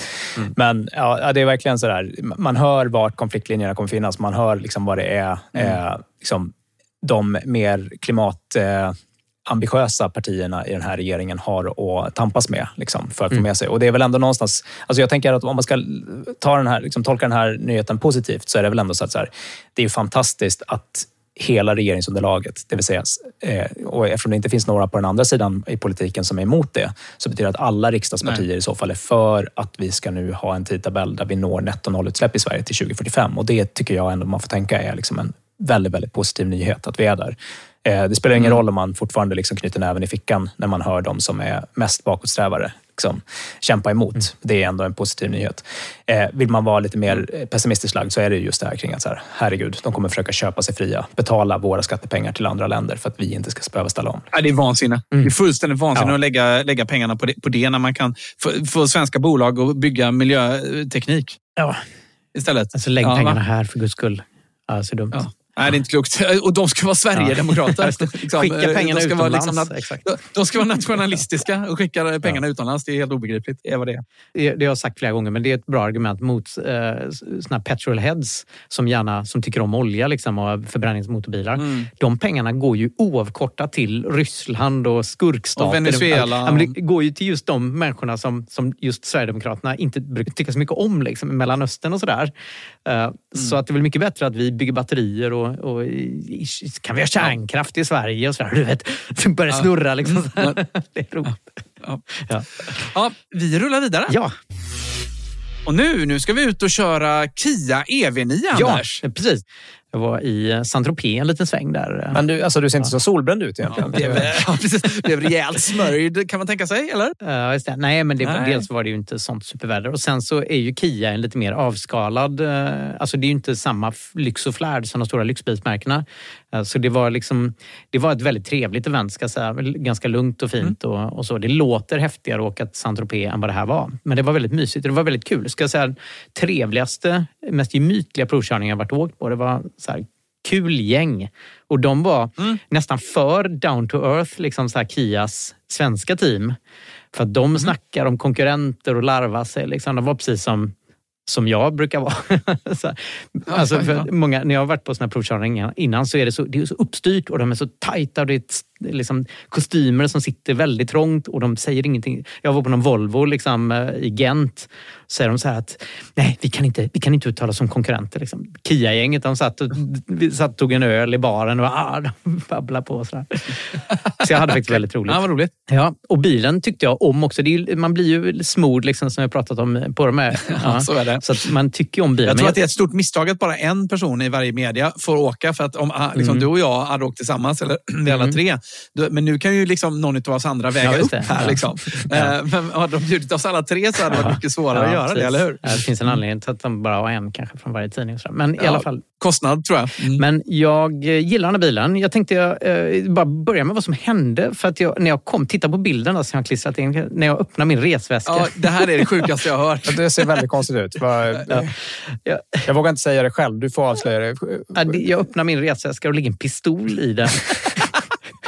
Vadå, jag på hemvägen eller på Nej, på vägen ner. Grejen är, det absurda är att eh, när, jag skulle, när jag skulle in där så sa de på så här, ja, men det är väldigt fullt på det här flyget så det, det är nog bäst att du faktiskt checkar in ditt bagage. Annars brukar jag bara ta det som handbagage. Ja, hur? Men det är typ första gången på år som jag checkar in bagaget. Bara för att de sa att det finns risk att du liksom annars får det blir problem. Då. För jag hade också en ryggsäck.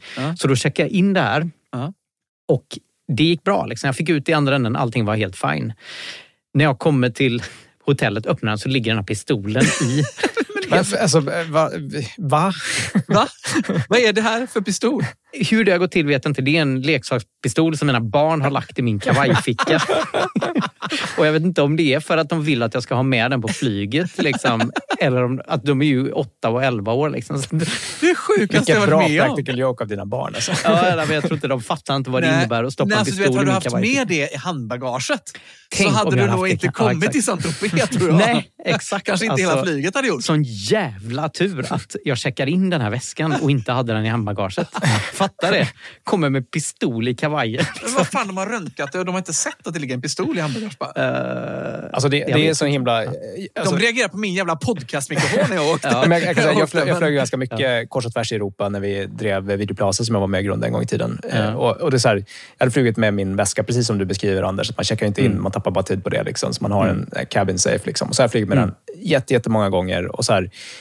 tre, fyra månader efter julafton så blev jag plötsligt stoppad på flygplatsen i Luleå av alla ställen. Där de så här frågar i, när jag skannar den där väskan. De bara, har du något så här, eh, ja, men 30-40 centimeter långt, taggigt, trubbigt vapen i väskan? Jag bara, nej, det har jag inte. Va? Liksom. Och så börjar de gräva i min väska och så bara tar de fram, för då hade jag fått världens konstigaste julklapp av pappa. Hade jag fått en hopfällbar såg som man kunde såga ner träd med. Och sen så hade jag lagt den i något konstigt fack på väskan, glömt bort den och flugit med den där väskan i så här, kanske 10-15 gånger utan att någon hade tagit den. Och så helt Ja. plötsligt på flygplatsen i Luleå bara, de bara, den här får inte du ta med dig på flyget. Jag bara, det fattar jag. och så slängde de den. Liksom. Men då hade jag ju ändå flugit med den jättemånga gånger först. Har ni- Men har ni blivit inkallade i här litet rum någon gång? När Nej, liksom allvarliga däremot min iranska medgrundare till det bolaget, varenda gång Ja. vi flög till USA så blev han så här randomly selected. Ja, randomly selected, eller hur? Det hände om och om igen. Blev han, Ja, men jag, blev inkallad, jag blev inkallad till ett, ett rum och allvarliga miner och pistoler och vapen och grejer eh, riktades nästan mot oss i Australien en gång. Men, för då visade det sig att om man har, har en, eh, en rulle med duct tape, eh, silvertejp eh, Mm. och har en strumpa i mitten, då ser det precis ut som en handgranat på röntgen. Jag hade en sån episod, nu blev det en helt annat typ av podd, men jag måste ändå berätta min, när jag skulle till Island en gång. Så jag snusade på den tiden, länge sedan nu, sån här, det var populärt, sån här vita portionssnus i alla fall.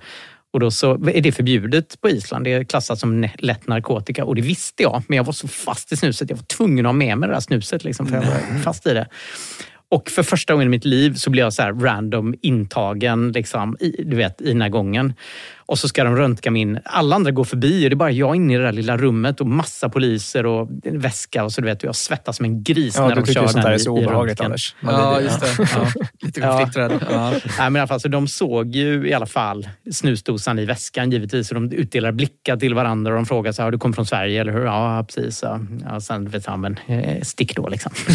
De frågar ska Oj, ja, ja, schysst. Ja. Okej, men du- du tog dig uppenbarligen Just det. hem igen. Mm. Blev pistolen kvar i, i saint Ja, den slängde jag faktiskt. Och när jag berättade för mina barn att jag slängde pistolen, de grät. Liksom, de ville ha sin pistol med. Det var fan rätt åt dem faktiskt. Det var ett bra straff för det. Ja. Ja, men så det gick bra i alla fall, ska jag säga, även att ta med en pistol på flyget. Ja, då vet vi det allihopa. Får inga idéer där ute. Mm. Ja. Nej, men här, den här bilen är helt otroligt stor. Det är, s- kolla på bilden, sen klistrat in den ner. Liksom. Jävlar! Det, Ja, Alltså- nu är inte du och jag så långa i rocken. Ingen av oss i Ja. den podden är så hemskt Mm. långa, men eh, på bilden ser jag en väldigt liten Anders. och En väldigt stor Väldigt stor bil. ja. De här hjulen är Alltså, ju inte små. jag- Alltså. Mm. Den kändes ganska liten att köra. Det känns helt som en vanlig bil att köra. Men när jag hoppade ur så bara... Varje gång bara jävlar vad stor den här bilen är. För den är verkligen enorm. Alltså det, det, det är som en minibuss i storlek. Vi pratade om den här Volvo MPVn innan. Ja, då är ju den här snyggare definitivt. Liksom. Ja, det får man säga. Den är inte fullt så stor, men om ni scrollar ner lite till, det här är ju dålig radio, titta på saker, men jag klistrar in en sån här Mercedes Vito. sån- här, Mm. Just det, det är ju verkligen en minibuss. Ja. Ja, exakt. Mercedes Vito är 1,9 meter hög och den här är 1,8 meter hög. Ja. Mm. Så, så att det är liksom så här, ungefär lika lång och, och bred och så. Så det är ungefär, liksom, det är en minibuss och den är enormt stor. Mm. Men den är väldigt, väldigt kul att köra. Vi ska höra det alldeles strax. Men jag tänkte vi kanske ska börja och berätta lite om Kia. Mm. För att Kia har för mig i alla fall varit mycket av en bara så här dussinbiltillverkare. Jag har inte tänkt så mycket Mm. på dem innan.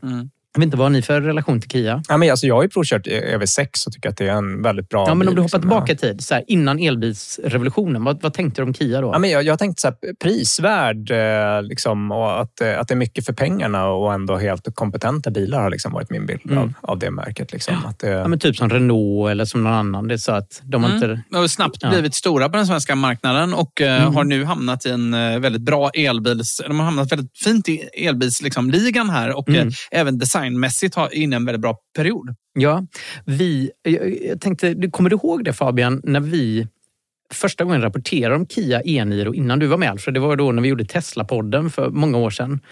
Eh, Då, på den tiden, då, det här var 2018 de först Ja. presenterade Kia e-Niro. Jag tror den presenterade lite tidigare. Mm. Men då fanns det nästan inga andra bilar. Det var bara Tesla och andra skrattar åt Tesla fortfarande då. Det är ju fem år sedan. Mm. Men Kia e-Niro dök upp då som liksom gubben ur lådan med ett stort Mm. batteri och bra räckvidd och alltihopa. Och den 28 december 2018 så hade vi ett inslag om Kia e-Niro och det Ja. lät så här. Okej, då ska vi se. Då, då ska jag alltså... Hur får jag igång den här nu då? Trycker vi på knapp eller knapp? Det här gillar vi ju.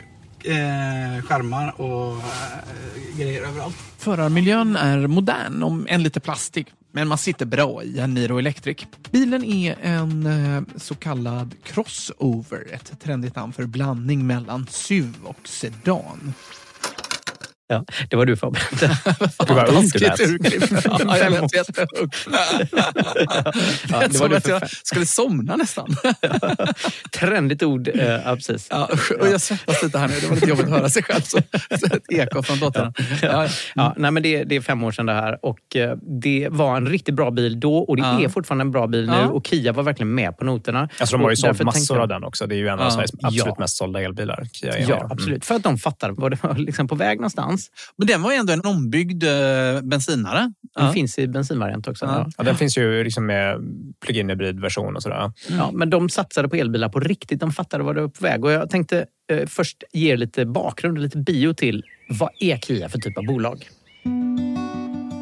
Det är härligt väder i Nice på den franska rivieran. Kia har bjudit in för att provköra deras nya jättestora elektriska SUV, Kia EV9. Och bilar med sladd var naturligtvis på plats.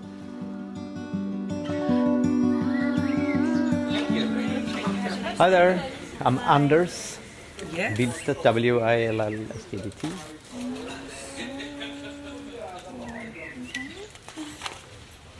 Oh, first name. Okay. So sorry. sorry. We're looking for the last name. En mörk decemberkväll 1944, precis i slutfasen av andra världskriget, slog den lilla sydkoreanska cykelverkstaden Kungsung Precision Industry upp sina dörrar för första gången.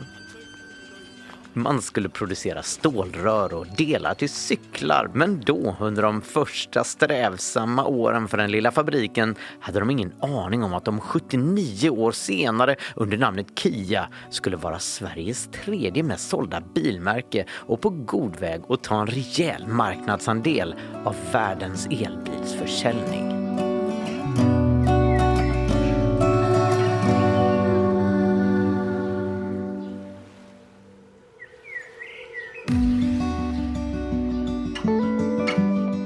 Kia har en historia av att anpassa sig till tiden. Stålrörsfabriken började tillverka cyklar och 1952 bytte man namn till Kia som på koreanska betyder kommer från Asien. Cykelfabriken blev till en motorcykelfabrik och så småningom till en bilfabrik och lastbilsfabrik. Sedan starten har man haft örat mot marken och skickligt fångat upp trender på marknaden som man anpassat sig till. Ända fram till 1997. Den asiatiska finanskrisen slog oerhört hårt mot Kia och i juli 1997 ansökte man om konkurs. 기아의 파산은 아시아 전역의 문제를 야기할 위험이 있습니다. 미국에 대한 잘못된 투자와 세계 시장의 기아 하락은 자동차가 파산했다. 나라 전체의 재앙입니다. 이 슬퍼. Men bolaget räddades. Hyundai gick in med kapital och tog kontroll över Kia. De räddade bolaget och än idag är Hyundai Kias största ägare. Och trots fadäsen med konkursen har Kia fortsatt att lyssna på marknadens förändringar. Kia såg tidigt styrkan med elektriska bilar. Tesla började leverera sin Model S redan 2012 och året efter, 2013, presenterade Kia sin första elbil, Kia Soul. De var väldigt tidiga. När Kia Soul började levereras 2014 fanns det fortfarande inte många elbilar att välja mellan.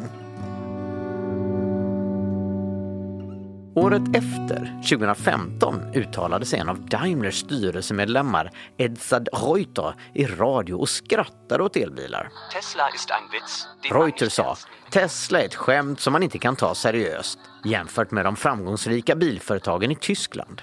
Men hos Kia i Sydkorea hade de inte skrattat åt Tesla och elbilstrenden utan gick sin egen väg och tog fram elbilarna Kia Soul, Kia Niro EV, Kia EV6 och nu möter vi alltså den fjärde elbilen i Kias sortiment, jättesuven Kia EV9. And sign the agreement, please. Mm. cargo agreement. Bandar du nu? Ja. Vi ska se. Editorial, what's that? Det är som så här radiojournalister, de är så nördiga på ljud. Från hönskackel. På flygplatsen i Nice får vi tillgång till vår EV9. Jag delar bil med Kristoffer Rask från tidningen Allt om elbil och tillsammans ska vi ut och glida på de vindlande vägarna längs den franska rivieran. Jag heter Kristoffer Rask och eh, driver sajten Allt om elbil. En tysk guide visar oss hur bilen fungerar. Det är lätt att förstå hur man startar EV9 och hur man kör iväg med den. Så tysken lägger nästan all tid på att visa hur man stänger av bilens plingande och plångande.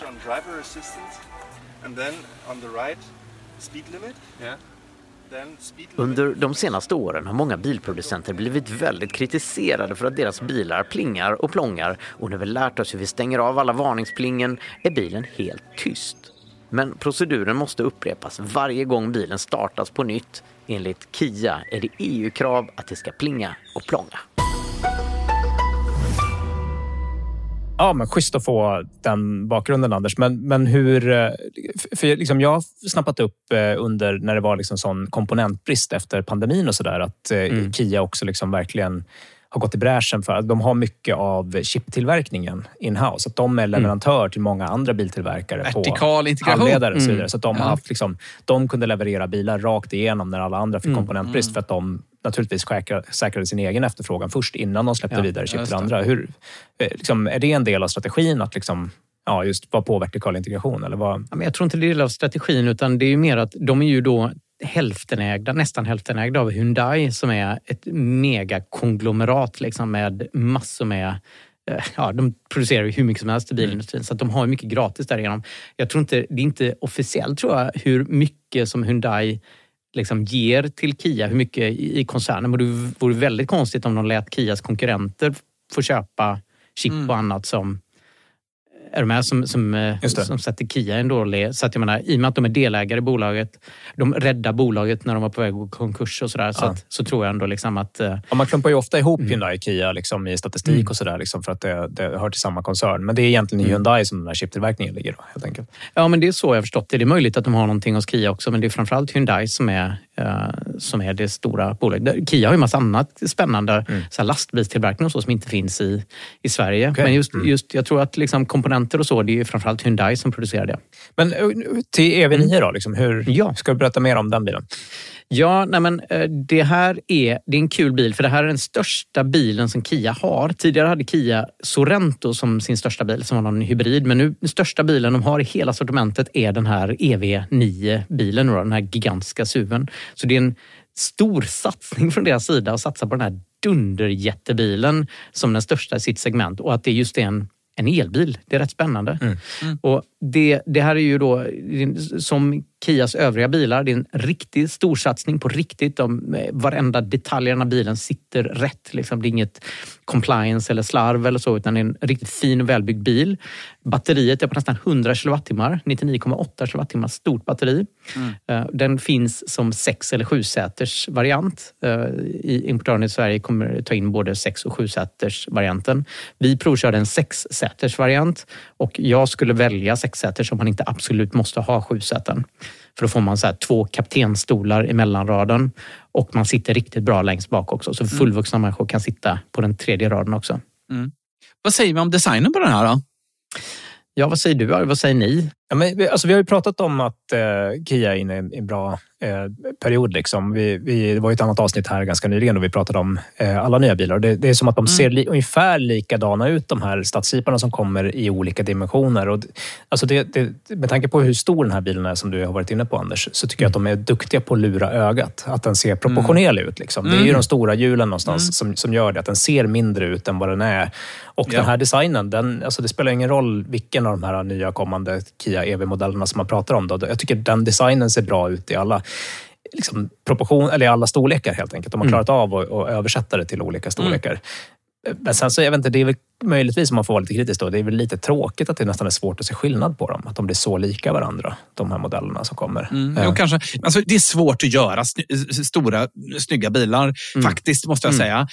Eh, det är ju Lex Volvo här som vi tidigare Ja, pratat om. Va? Men, men samtidigt, eh, det, det, jag kan också tycka att det kanske inte borde vara så svårt. En, storleken säger ju någonting om man vill att en bil ska vara kraftfull och stor och musklig. Liksom. Eh, borde inte vara så svårt. Och, men jag tycker att man har balanserat ganska bra här. Eh, och vi har en jättefront. Den ser, ser lite militär-style ut på den. Den ser, eh, den ser stor och liten ut, men den är proportionerlig. Ja. Eh, och eh, ser liksom musklig och tung ut. Hur, hur blir det med luftmotståndet? För Mm. den ser ju ut som att den ändå ska klyva rätt mycket luft. liksom. Ja, den ser väldigt boxig ut, men på något sätt har den lyckats. Det är ju väldigt lågt, 0,28 luftmotståndskoefficient. Och det är ju liksom, är, Inte Mercedes och Tesla-klass då, men det är ändå helt okej. liksom. Det är helt okej, precis. Och det gör att den här kommer 50 mil säger de då i Mm. eh, VLTP-räckviddsstandarden. Och det tror jag stämmer ganska väl när vi körde med den. Man märkte knappt på mätaren att den drog eh, energi och flera av de som åkte eh, med bilarna, de andra journalisterna, de liksom var nere i typ under 200 wattimmar per kilometer i förbrukning. Vilket ju är bra för en sån här stor bil. Ja, det är helt otroligt. Jag ligger på 300 på min Model X. Vi har ju sett det alltså, även i tidigare tester att liksom Hyundai, Kia, alla deras modeller ligger väldigt bra i effektivitet. Liksom. De, Ja. de har väldigt, väldigt bra drivlina ur Ja, men jag ska säga så här, det var rätt mycket folk från Sverige som var där och körde den och jag skulle säga att alla var imponerade. Mm. Och det, även om det var så här, eh,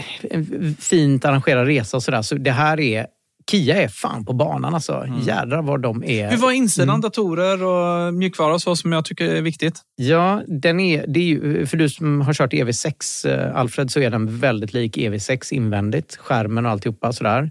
Jag påminner om den. Ganska responsiv skärm, lite lagg på vissa grejer och sådär. Har de fått ordning på sin ruttplanerare? För det var ju liksom en stor brist då när jag provkörde EV6. Att den kunde inte föreslå en rutt och liksom vart jag skulle ladda längs vägen och sådär. Det funkade jättebra hela den här vägen. Mm. Vi behövde ju dessvärre inte ladda, så just laddningen fick jag inte testa då. Men Mm. den funkade bra. Det jag tycker är lite tråkigt är att det är en tråkig färddator. Men det är så här, Mm. är man van vid att det är en stor skärm med mycket spel och, och sådär Ja. så är den som en bil. Liksom. Ja, okej. Eh, och en annan grej som jag stör mig på själv, det gäller alla de här bilarna, eh, både Kias men också BMW och flera andra som har skärmen uppe högt upp, att man får sitta med armen uppe i luften för att pilla och det orkar du göra i några sekunder liksom, och sen så blir armen tung. Ja, just det. Och det gör att... eh, det är Men brukar här, inte du gymma, Anders?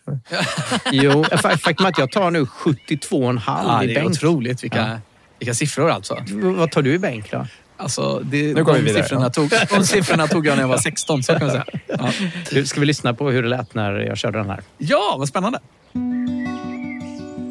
Vad är då Kia EV9 för bil? Den är enorm på utsidan men när man sätter sig och kör den känns den inte särskilt stor. Den glider lätt fram på de franska slingriga vägarna. Åh, vad skönt. Eller hur? Ja, verkligen behagligt. Alltså riktigt sköna sätet i, sätena är ju jättehärliga. Ja. Nu gasar jag på lite här. Ja. Är du åksjuk? Nej. Jag kör en sexsäters-variant med två komfortabla fåtöljer på mellersta sätesraden. Längst bak är det ytterligare två stolsplatser men där är det lite trängre för en vuxen att sitta. EV9 är byggd på Kias dedikerade elbilsplattform EGMP som också Kia EV6 byggts på. Därför har man kunnat utnyttja bilens ytor på ett bra sätt. Under motorhuven finns till exempel en liten frunk där man kan förvara laddsladdar och en liten matkasse. Det är generellt väldigt gott om packutrymme för familjen på långresa och fäller du alla sätena där bak har du plats för att frakta en mindre elefant i bilen. I Sverige kan man köpa EV9 som 6 eller 7-säters variant. Fåtöljerna i 6-säters-varianten känns väldigt lyxiga och om man absolut inte känner att man måste ha sju sittplatser så skulle jag verkligen rekommendera 6-säters-varianten som känns väldigt luftig invändigt. De som sitter i de mindre sätena längst bak har också då lite plats att sträcka ut benen mellan de två mellansätena. Och som bonus kan man fälla ut ett litet bord från mittkonsolen som gör det möjligt att äta en liten måltid eller spela poker. Förarmiljön tycker jag är ganska traditionell. Medan utsidan är tuff och utmanande ser förarplatsen ut ungefär som vilken bil som helst. Det är mycket ljusgrått och lite plottrigt med olika typer av knappar. Mittskärmen är såklart en touchskärm och det är inte superintuitivt att navigera sig fram mellan de olika menyvalen. Ikonerna sitter lite lurigt och överlag känns det som att Kia har lite arbete kvar med sitt infotainmentsystem. Men det är snabbt och responsivt. Och eftersom Kia stödjer over-the-air-uppdateringar kommer systemet bli bättre och bättre med tiden. Men vad tycker du om inredningen? Det är väldigt mycket knappar. Det är väldigt mycket olika knappar av olika utformning och sånt där. Mycket knappar. Inte superlätt tycker jag heller att hitta på den här touchpanelen.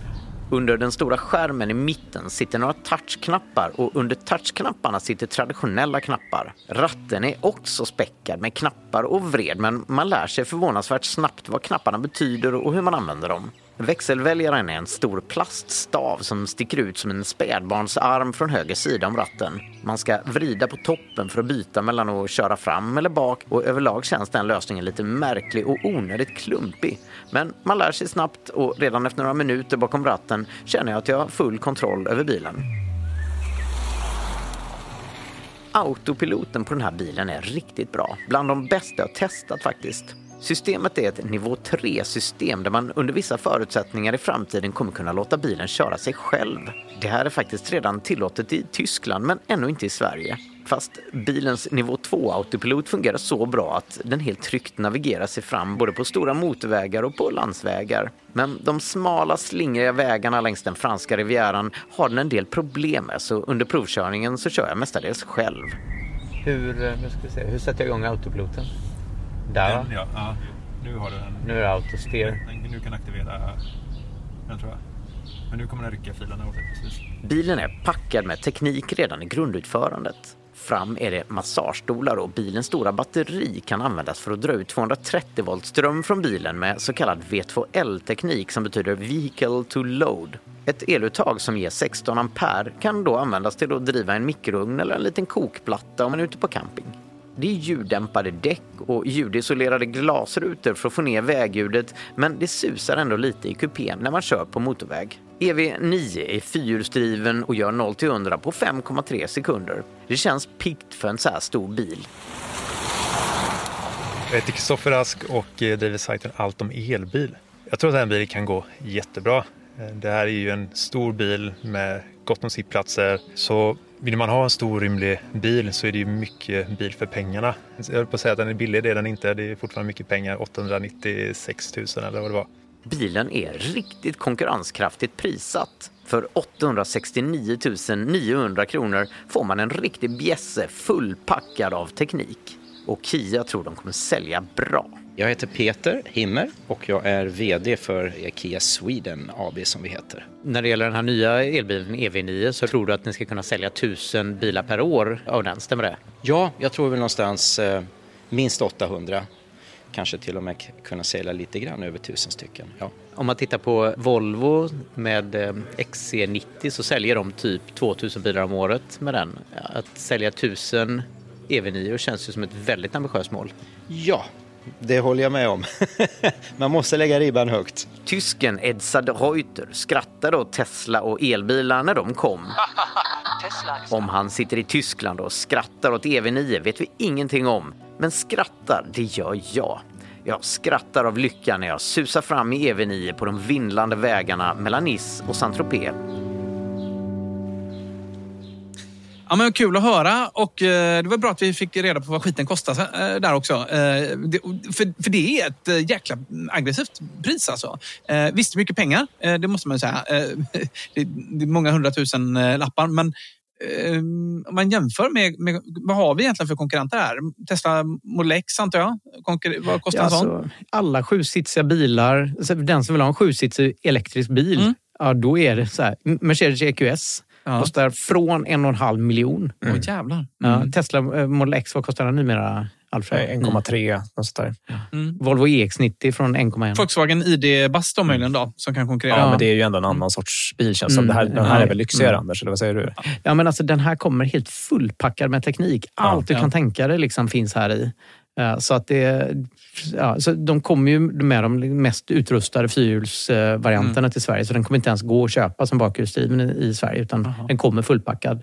Så att det här är en komplett bil. Det är spännande. Liksom. Det känns ju verkligen som att men vi har pratat mycket så att öronen blöder på våra stackars lyssnare om hur mycket Tesla liksom, eh, Mm. har, har liksom, eh, återuppfunnit tillverkningsprocessen för att kunna sänka kostnaderna och liksom vara prisledande. Men så här, det är Mm. viktigt att komma ihåg att eh, alltså Model S och X byggs på i princip samma sätt som den byggdes eh, förut. Liksom. De har ju inte Mm. gjort om de delarna av alltså de tillverkningslinjerna i samma utsträckning. Så att, Mm. alltså, det är inte säkert att Tesla kommer kunna svara på en sån här prisoffensiv från Kia. Ja, alltså någon gång, men kanske inte just nu. Någon, Ja. När de bygger om de där bilarna på sikt. Ja, nej, men verkligen. Liksom. Det här kan ju verkligen sätta press på, på de andra i hur, vad de behöver ha prisläget helt enkelt. Eh, Mm.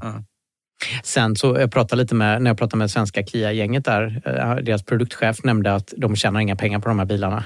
Nej. Utan det är så dyrt att producera dem så att det, Mm. det är inga De marginaler. back. När han säger, om han säger så, så går de back, tänker jag. Ja, ja men jag förstod det som att det är så här, det här är en bil de vill ha för att, för att äta marknadsandelar och slå sig in och vara relevanta. Um, och de har en aggressiv plan här. De ska sälja tusen bilar om året har de för sig av den här. Och då ska man veta att Volvo XC90 då, som är i samma storlek, då, Mm. Volvos variant, där, den säljer de typ 2 500 av per år. Volvo liksom. Ja. Så att eh, de ska verkligen, alltså de har aggressiva mål. Han var kul också, Sverigeveden, deras Kia. Liksom, så här, Mm. Det ska vi klara. Liksom. Det, Man måste sätta stora mål. Det låter som att det kommer, kommer några leasingkampanjer där och kanske mot slutet av året när de ska få ut de sista. kan det bli. Ja. Ja, jag tror det. Den kommer ju redan nu faktiskt i december så att eh, den som är sugen Mm. på den här bilen... eh, det, eh, vill man ha en stor... Letar man efter en sjusätes stor bil så är detta absolut en bil att, att överväga. Jag skulle gjort det varje dag i veckan. Ja, coolt. Mm. Hörrni, vad säger ni? Börjar bli dags att runda av? Ja. Ja, vi rullar ur show som vi säger. Och Då brukar vi säga att om du vill stödja podden, då är det bästa sättet att prenumerera. Eh, och Det finns eh, möjlighet nu då att eh, prenumerera på flera olika plattformar och poddspelare. Anders, hur gör man om man vill prenumerera på oss? Jo, för 29 kronor i månaden så får man podden utan reklam. Man får tillgång till hela arkivet hela vägen tillbaka till 2016 som vi hette Tesla-podden. Som heter då. Man får höra avsnitten lite tidigare och eh, man gör så här för att prenumerera. Alfred? Antingen så klickar du direkt i podcasterappen om du lyssnar via en av Apples plattformar eller så söker du upp oss eh, på Spotify, Bilar med sladd plus, då, ett plustecken efter namnet direkt så hittar du premiumfiden där. Annars, om du har någon annan spelare, då är det bara att klicka på länken i avsnittsbeskrivningen så kommer du direkt till Acast och får hjälp att prenumerera. Och Då får väl jag berätta att vi har Tibberlänkar som ligger på vår hemsida bilarmedsladd.se eh, där man kan gå in och stödja oss. Eh, Då tror jag att man får någon eh, liten rabatt och vi får någon liten peng, så gör gärna det. Det är väldigt, väldigt Om man tacksamt. byter till Tibber Ja. då som sitt elbolag. Tibber, det smarta elbolaget. För om man råkar vara i marknaden efter en Tesla så finns det ju motsvarande länkar även till Tesla helt enkelt. Så då kan ni Mm. välja om ni tycker bäst om Anders eller Fabian eller möjligtvis mig. Jag tror vi är eniga allihopa där, jag och lyssnarna, att det, det är mig de gillar bäst. Bilarmedsladd.se är hemsidan då, där man går in. Ja, men precis. Och man kan också gå till vår Facebook-sida där vi lägger ut nyheter alldeles för sällan. Men man kan skriva till oss och man kan kommentera och diskutera och så där också. Eh, Och hälsa hemma förstås, vårdcentralen som öppnar nu i Skåne. Så bor du i Skåne så lista dig och familjen där eh, genast och på en gång från och med den första december är man så välkommen så. Eller Ja. faktiskt snarare tvärtom. Det är vi som är välkomna hos er för vi kommer ju hem när det är... Med elbilar. Ja, precis med elbilar när det är kris på hälsofronten. Ja, så man hör av sig via appen som vi har byggt själva och ritat och har egna utvecklare som kodar och sådär. Ja, det Jättekul. börjar bli riktigt roligt där. Mm. Eh, Så gå gärna in på hemsidan och titta så får ni se hur det funkar. Hörrni, viktigast av allt, vi märker att ni blir fler och fler som lyssnar. Det tycker vi är så himla kul och det är tack vare er hjälp. Vi tror verkligen att det är tack vare att ni sprider podden till era vänner och Ja. bekanta som vi får fler lyssnare. Så vi är så tacksamma för att ni gör det och snälla fortsätt tipsa Mm. alla som borde. Och ett tips till hur ni ska tipsa, det är väl möjligtvis att nya elbilsägare som kanske behöver lyssna på det här, de kan må väldigt bra av att lyssna på Elbilsskolan som finns kvar i våran feed. Där får man alla matnyttiga tips om hur man ska maximera sitt elbilsägande. Just det. Om du har tankar eller idéer till oss eller synpunkter på våra program så skriver du till info.bilarmedsladd.se. Då kommer du till allihopa eller till Anders, Alfred eller Fabian Och det är jag som är Anders och det är du som är... Fabian. Jag heter Alfred. Vi har suttit länge och poddat idag. Eh, För redigeringen stod Umami Produktion Mm. och Johan Chandorkar som är vår redigerare. Väldigt, väldigt fint jobb du gör, Johan. Ja. Och då blir det kvar för mig att säga att jag är ansvarig utgivare. Ja, Just det. Alfred Rut. Alfred Rut heter jag i alla fall. Jag är ansvarig Ja, utgivare. det är bra. Då är det tydligt för alla så att vi vet vem man ska skriva klagomål till. Och på slutet där vad säger vi då? då? Jag brukar säga kör elektriskt. Och jag säger kör försiktigt. Sladda lugnt. Så hörs vi igen om två veckor. Hej då.